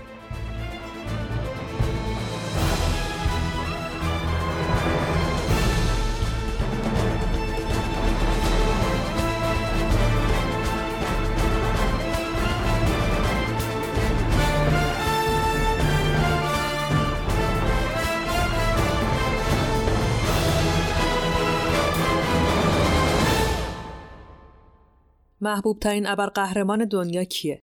جواب این سوال بسته به اینکه از کی بپرسین یا مثلا کدوم سایت یا مدیا رو دنبال کنین متفاوته. ولی خب جوابا معمولا بتمن و سوپرمن و واندر که از دوران جنگ جهانی دوم تا همین حالا حسابی مشغول جولون دادن تو همه رسانه ها بودن. شخصیت پردازیشون، قدرتهاشون و تصمیماتشون نزدیک 80 سال همراه با تغییرات فرهنگی و قانونی جلو اومدن و برای خودشون تبدیل به یه برند شدن. اما بین این اسما یه نفر هست که با اینکه خیلی جوانتر از بقیه است و چیزی از جنگ جهانی و رکود اقتصادی و اینا ندیده ولی همونقدر محبوبیت داره که اون ستا دارن. حتی ممکنه بیشتر هم باشه. محبوبیتی که بین بچه ها و نوجوانا دیگه احتمالاً بیرقیبه. اسپایدرمن شناخته شده ترین شخصیت ماروله. خیلی از کسایی که علاقه به دنیای ابرقهرمانی ندارن هم اسپایدرمن رو می‌شناسن. آره، بتمن و سوپرمن هم می‌شناسن. ولی چند نفرشون داستان اورجین یا همون داستان پیش زمینشون رو هم بلدن. می‌دونن بتمن پول داره و سوپرمن آدم فضایی ولی خیلی کم پیدا میشه کسی که ندونه پیتر پارکر چجوری اسپایدرمن شده. داستان نیش انکبوت رادیواکتیوی رو دیگه همه می‌دونن. ولی چرا اسپایدرمن انقدر محبوب شد؟ چرا برخلاف انتظار خیلیا که ایده یه نوجوان قهرمان رو خندهدار و محکوم به شکست می‌دونستن پیتر پارکر تونست دنیای ابرقهرمانی رو تغییر بده و حتی شخصیت پردازیش رو صادر کنه. جواب سوال هم خیلی راحته. اسپایدرمن تونست مشکل و چالشی رو به تصویر بکشه که هیچ ابرقهرمان دیگه حتی بهش فکر هم نکرده بود. اونم چیزی نبود جز مشکلات روزمره و چالش های بی انتهای زندگی یه نوجوان تازه به بلوغ رسیده که همه چیز دنیا براش درد داره بیپولی و تنهایی و یتیمی رو هم بهش اضافه کنیم قبل از تولد اسپایدرمن نقش نوجوان رو معمولا شخصیتی بازی می‌کرد که همراه و دستیار ابرقهرمان اصلی بود. در واقع خلق می‌شد تا بود آموزگارانه و فیلسوف معابانه ابرقهرمان پررنگ بشه. مثلا وجود رابین به بتمن چاشنی پدرانه اضافه می‌کرد. رابین همیشه زیر سایه بتمن بود. انگار یه جور رسالت بود برای بتمن. اسپایدرمن این قانون رو شکست. یعنی نه تنها یه نوجوان معذب و خرخون و غیر قابل معاشرت بود بلکه هیچ استاد بزرگ و الگویی هم نداشت. البته ما تو فیلم های اخیر دیدیم که آیرون این نقش رو بازی می‌کرد. ولی خب تو کمیکا اینجوری نیست. اسپایدرمن خیلی بعد از اینکه اسپایدرمن شد رفت و با اونجرز و مشخصا تونی استارک آشنا شد. بگذریم. اسپایدرمن هیچ بتمنی تو زندگیش نداشت که کنارش باشه و بهش یاد بده که با قدرتش چی کار کنه. باید همه چی رو خودش یاد می‌گرفت. تازه همه چی فقط یاد گرفتن روش های درست اسپایدرمن شدن نبود. پیتر کلی مشکل دیگه تو زندگیش داشت. هیچ دوستی نداشت. از همون کوچیکی سوژه اذیت و آزار بچه های قلدر مدرسه بود. پدر و مادرش رو از دست داده بود. امو و زنموش خیلی پیر بودن و وضعیت مالی خوبی هم نداشتن. تا اون موقع داستان شخصیت اصلی و مشکلات زندگی هیچ ابرقهرمانی اینقدر مهم نشده بود. انقدر تو اتاقش و مدرسه و کنار دوستاش نمایش داده نمی‌شد. انقدر از افکارش حرف نمی‌زد و نمیشست روی تختش که به راه های پول درآوردن فکر کنه. ولی پیتر پارکر گاهی با همون لباس اسپایدرمن میشست رو پشت بوم یه برج بلند ساندویچ می‌خورد و به بدبختیاش فکر می‌کرد. همه رو هم با مخاطب در میون میذاشت. یعنی بلند بلند فکر می‌کرد و خواننده می‌تونست چالش های ذهنی پیتر پارکر رو بخونه و باهاش شریک بشه. بعد هم تار مینداخت و از لابلای ساختمونا خودشو میرسوند خونه که سوپی که زنموش براش پخته رو بخوره. شما یه نوجوان رو تصور کنین که از خفن بودن بتمن کرکوپرش ریخته ولی خب با دیدن اسپایدرمن می‌تونه حسش کنه. می‌تونه خودش رو جای اون بذاره و حتی با کمک اون برای مشکلات خودش راه حل پیدا کنه. حتی لباس اسپایدرمن که کل صورتش رو میپوشونه این همزاد پنداری رو راحتتر هم کرده. هر کسی می‌تونه پشت اون نقاب باشه. استیو و استنلی وقتی داشتن لباس رو طراحی می‌کردن توجهی به این موضوع نکرده بودند ولی همین خصوصیت منحصر به فرد لباس اسپایدرمن برای مخاطبات تبدیل به یه المان خیلی تاثیرگذار شد. خیلی زمانی هم نگذشت که دو تا شخصیت نوجوان تو کشور هند و ژاپن خلق شدن و با لباس اسپایدرمن شروع به قهرمان بازی تو داستانهای محلی خودشون کردن.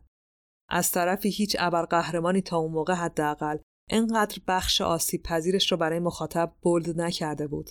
انقدر سختی های ابرقهرمان بودن و مسئولیتاش رو در میون نذاشته بود. تو داستانم شنیدیم که پیتر چقدر گیج بود و هر بارم که سعی می‌کرد درستش کنه بدتر می‌شد. اول که تنها چیزی که به ذهنش رسید پول درآوردن بود. حالا می‌تونست یه نقاب بزنه و باحال باشه و برنامه اجرا کنه. احساس می‌کرد برای اولین بار می‌تونه خوش بگذرونه آدما رو تحت تاثیر قرار بده و فقط و فقط هم به خودش و خانوادش فکر کنه. اصلا چرا باید به بقیه فکر کنه؟ مگه اونا براش چیکار کرده بودن؟ غیر از تحقیر و قلدری مگه چی دیده بود؟ پیتر هیچ وقت کسی رو اذیت نکرده بود ولی هر روز باید با استراب یه روز ترسناک جدید می‌رفت مدرسه بدون اینکه حتی بدون گناهش چیه. پیتر می‌خواست با اسپایدرمن خوش بگذرونه و یکم زندگی کنه ولی مثل همه داستانا و البته خود زندگی با قدرت بزرگ مسئولیت های بزرگتر و بیشتری هم میان سراغت. پیتر این رو از راه سختی هم یاد گرفت.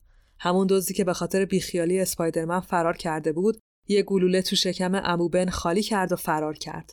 اموبن مرد و اسپایدرمن فهمید که باید مسیرش رو عوض کنه.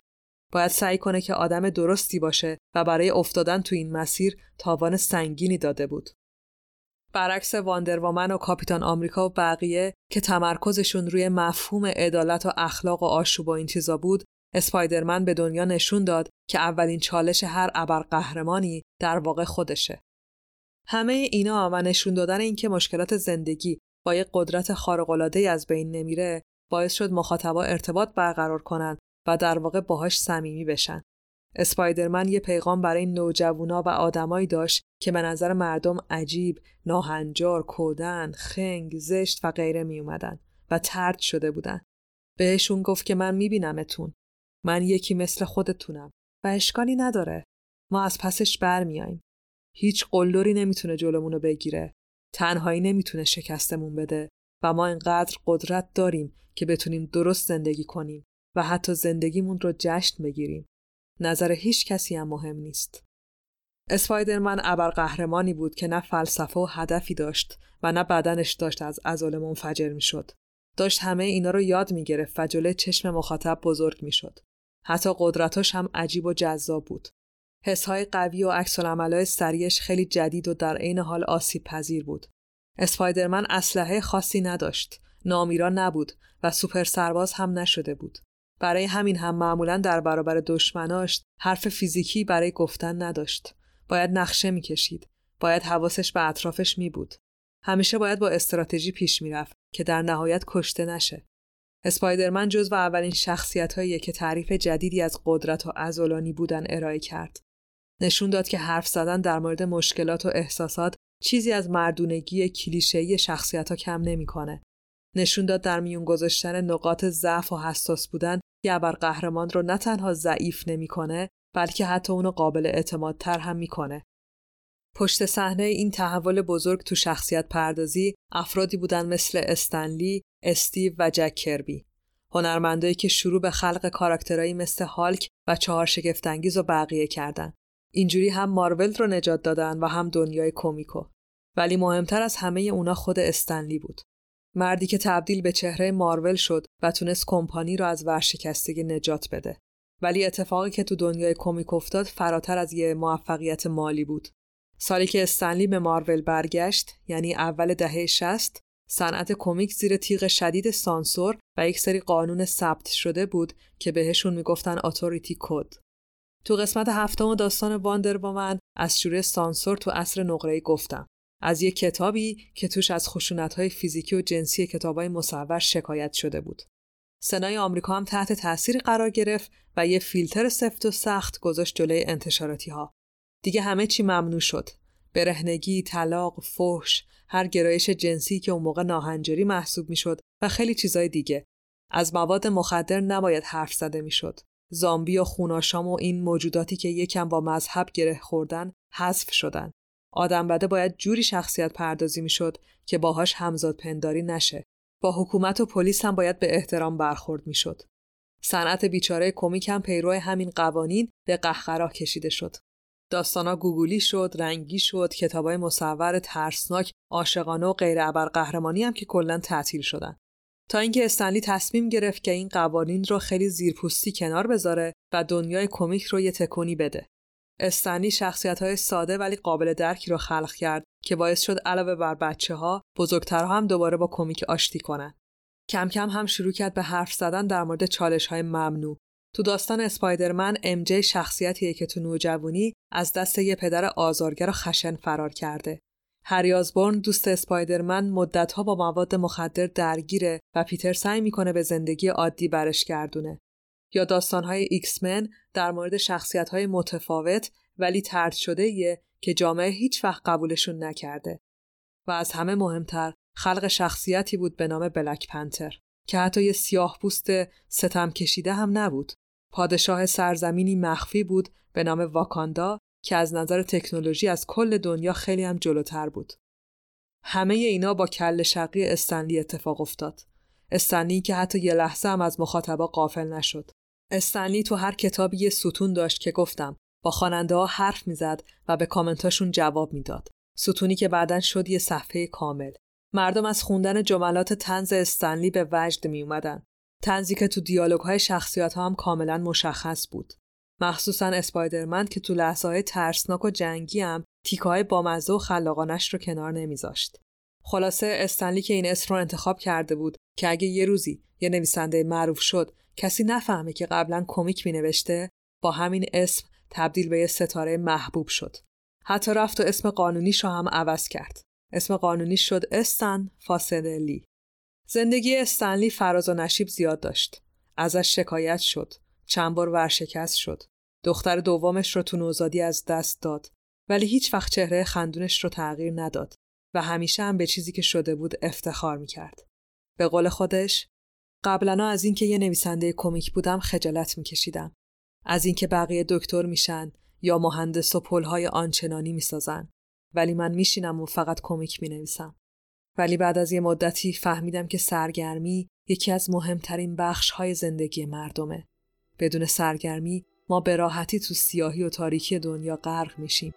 الان دیگه به این نتیجه رسیدم که اگه تو می‌تونی کاری کنی که مردم بخندن و سرگرم بشن یعنی راه درستی رو انتخاب کردی.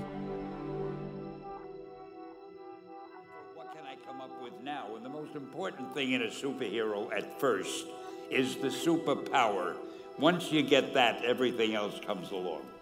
So I thought, what power will I give a new guy? And I saw a fly crawling on the wall. And I said, hey, if I could get a superhero that could stick to walls and crawl on them, man, that would be cool. And th- no, I'm lying to you. I don't think the word cool was in use then. I probably. I probably said it'll be groovy. I'll never lie to you. So I thought that was good. Now I needed a name. So I said, well, let's see Fly Man, Mosquito Man. I got down to Spider Man. Spider Man. It just sounded dramatic. So, okay, I had my hero, I had his power, his name, and then I figured just for fun, I'm going to give him personal problems. Because except for you people who are per- that your lives are perfect, but most other people have personal problems. And I, then I thought I'd make him a teenager, because there were no teenage superheroes that I knew of at the time. So, armed with all that wonderful material, those great ideas, I ran into my publisher's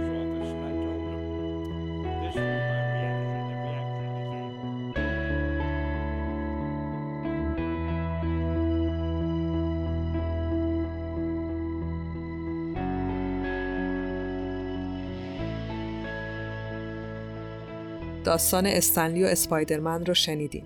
استن لی کلی شخصیت داره که اگه عمری باشه حتما میرم سراغشون. مرسی که هیرولیک رو گوش میدین. مرسی که به دیگران معرفیش می‌کنین. معرفی هیرولیک به دوستاتون بزرگترین کمکیه که می‌تونین بکنین. نه فقط به هیرولیک، به پادکست فارسی. پادکست فارسی با معرفی شما به دیگرانه که می‌تونه سرپا بمونه. دمتون خیلی گرم که تو این راه کمکمون می‌کنین. یه تشکرم بکنم از اسپانسرای عزیز این اپیزود اینترنت زیتل، سایت فانتازیو و اپ استور مایکت. دمشون گرم. لینک ها هم که همه تو توضیحات پادکست هست. حتما یه سری بهشون بزنین. کلام آخرم این که گوش دادن به پادکست هیرولیک همیشه رایگانه ولی کمک های مادی شما تو سایت حامی باش هم باعث دلگرمیه و هم تو هزینه ها کمکمون می‌کنه. لینک حامی باش هیرولیک رو هم گذاشتم.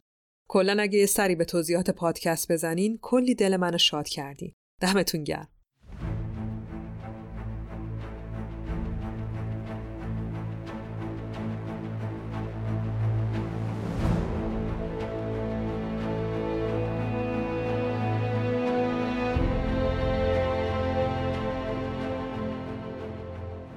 چیزی که شنیدین 15 همین قسمت از پادکست هیرولیک بود. هیرولیک رو من فائق تبریزی به کمک بردیا برجسته نژاد می‌سازم.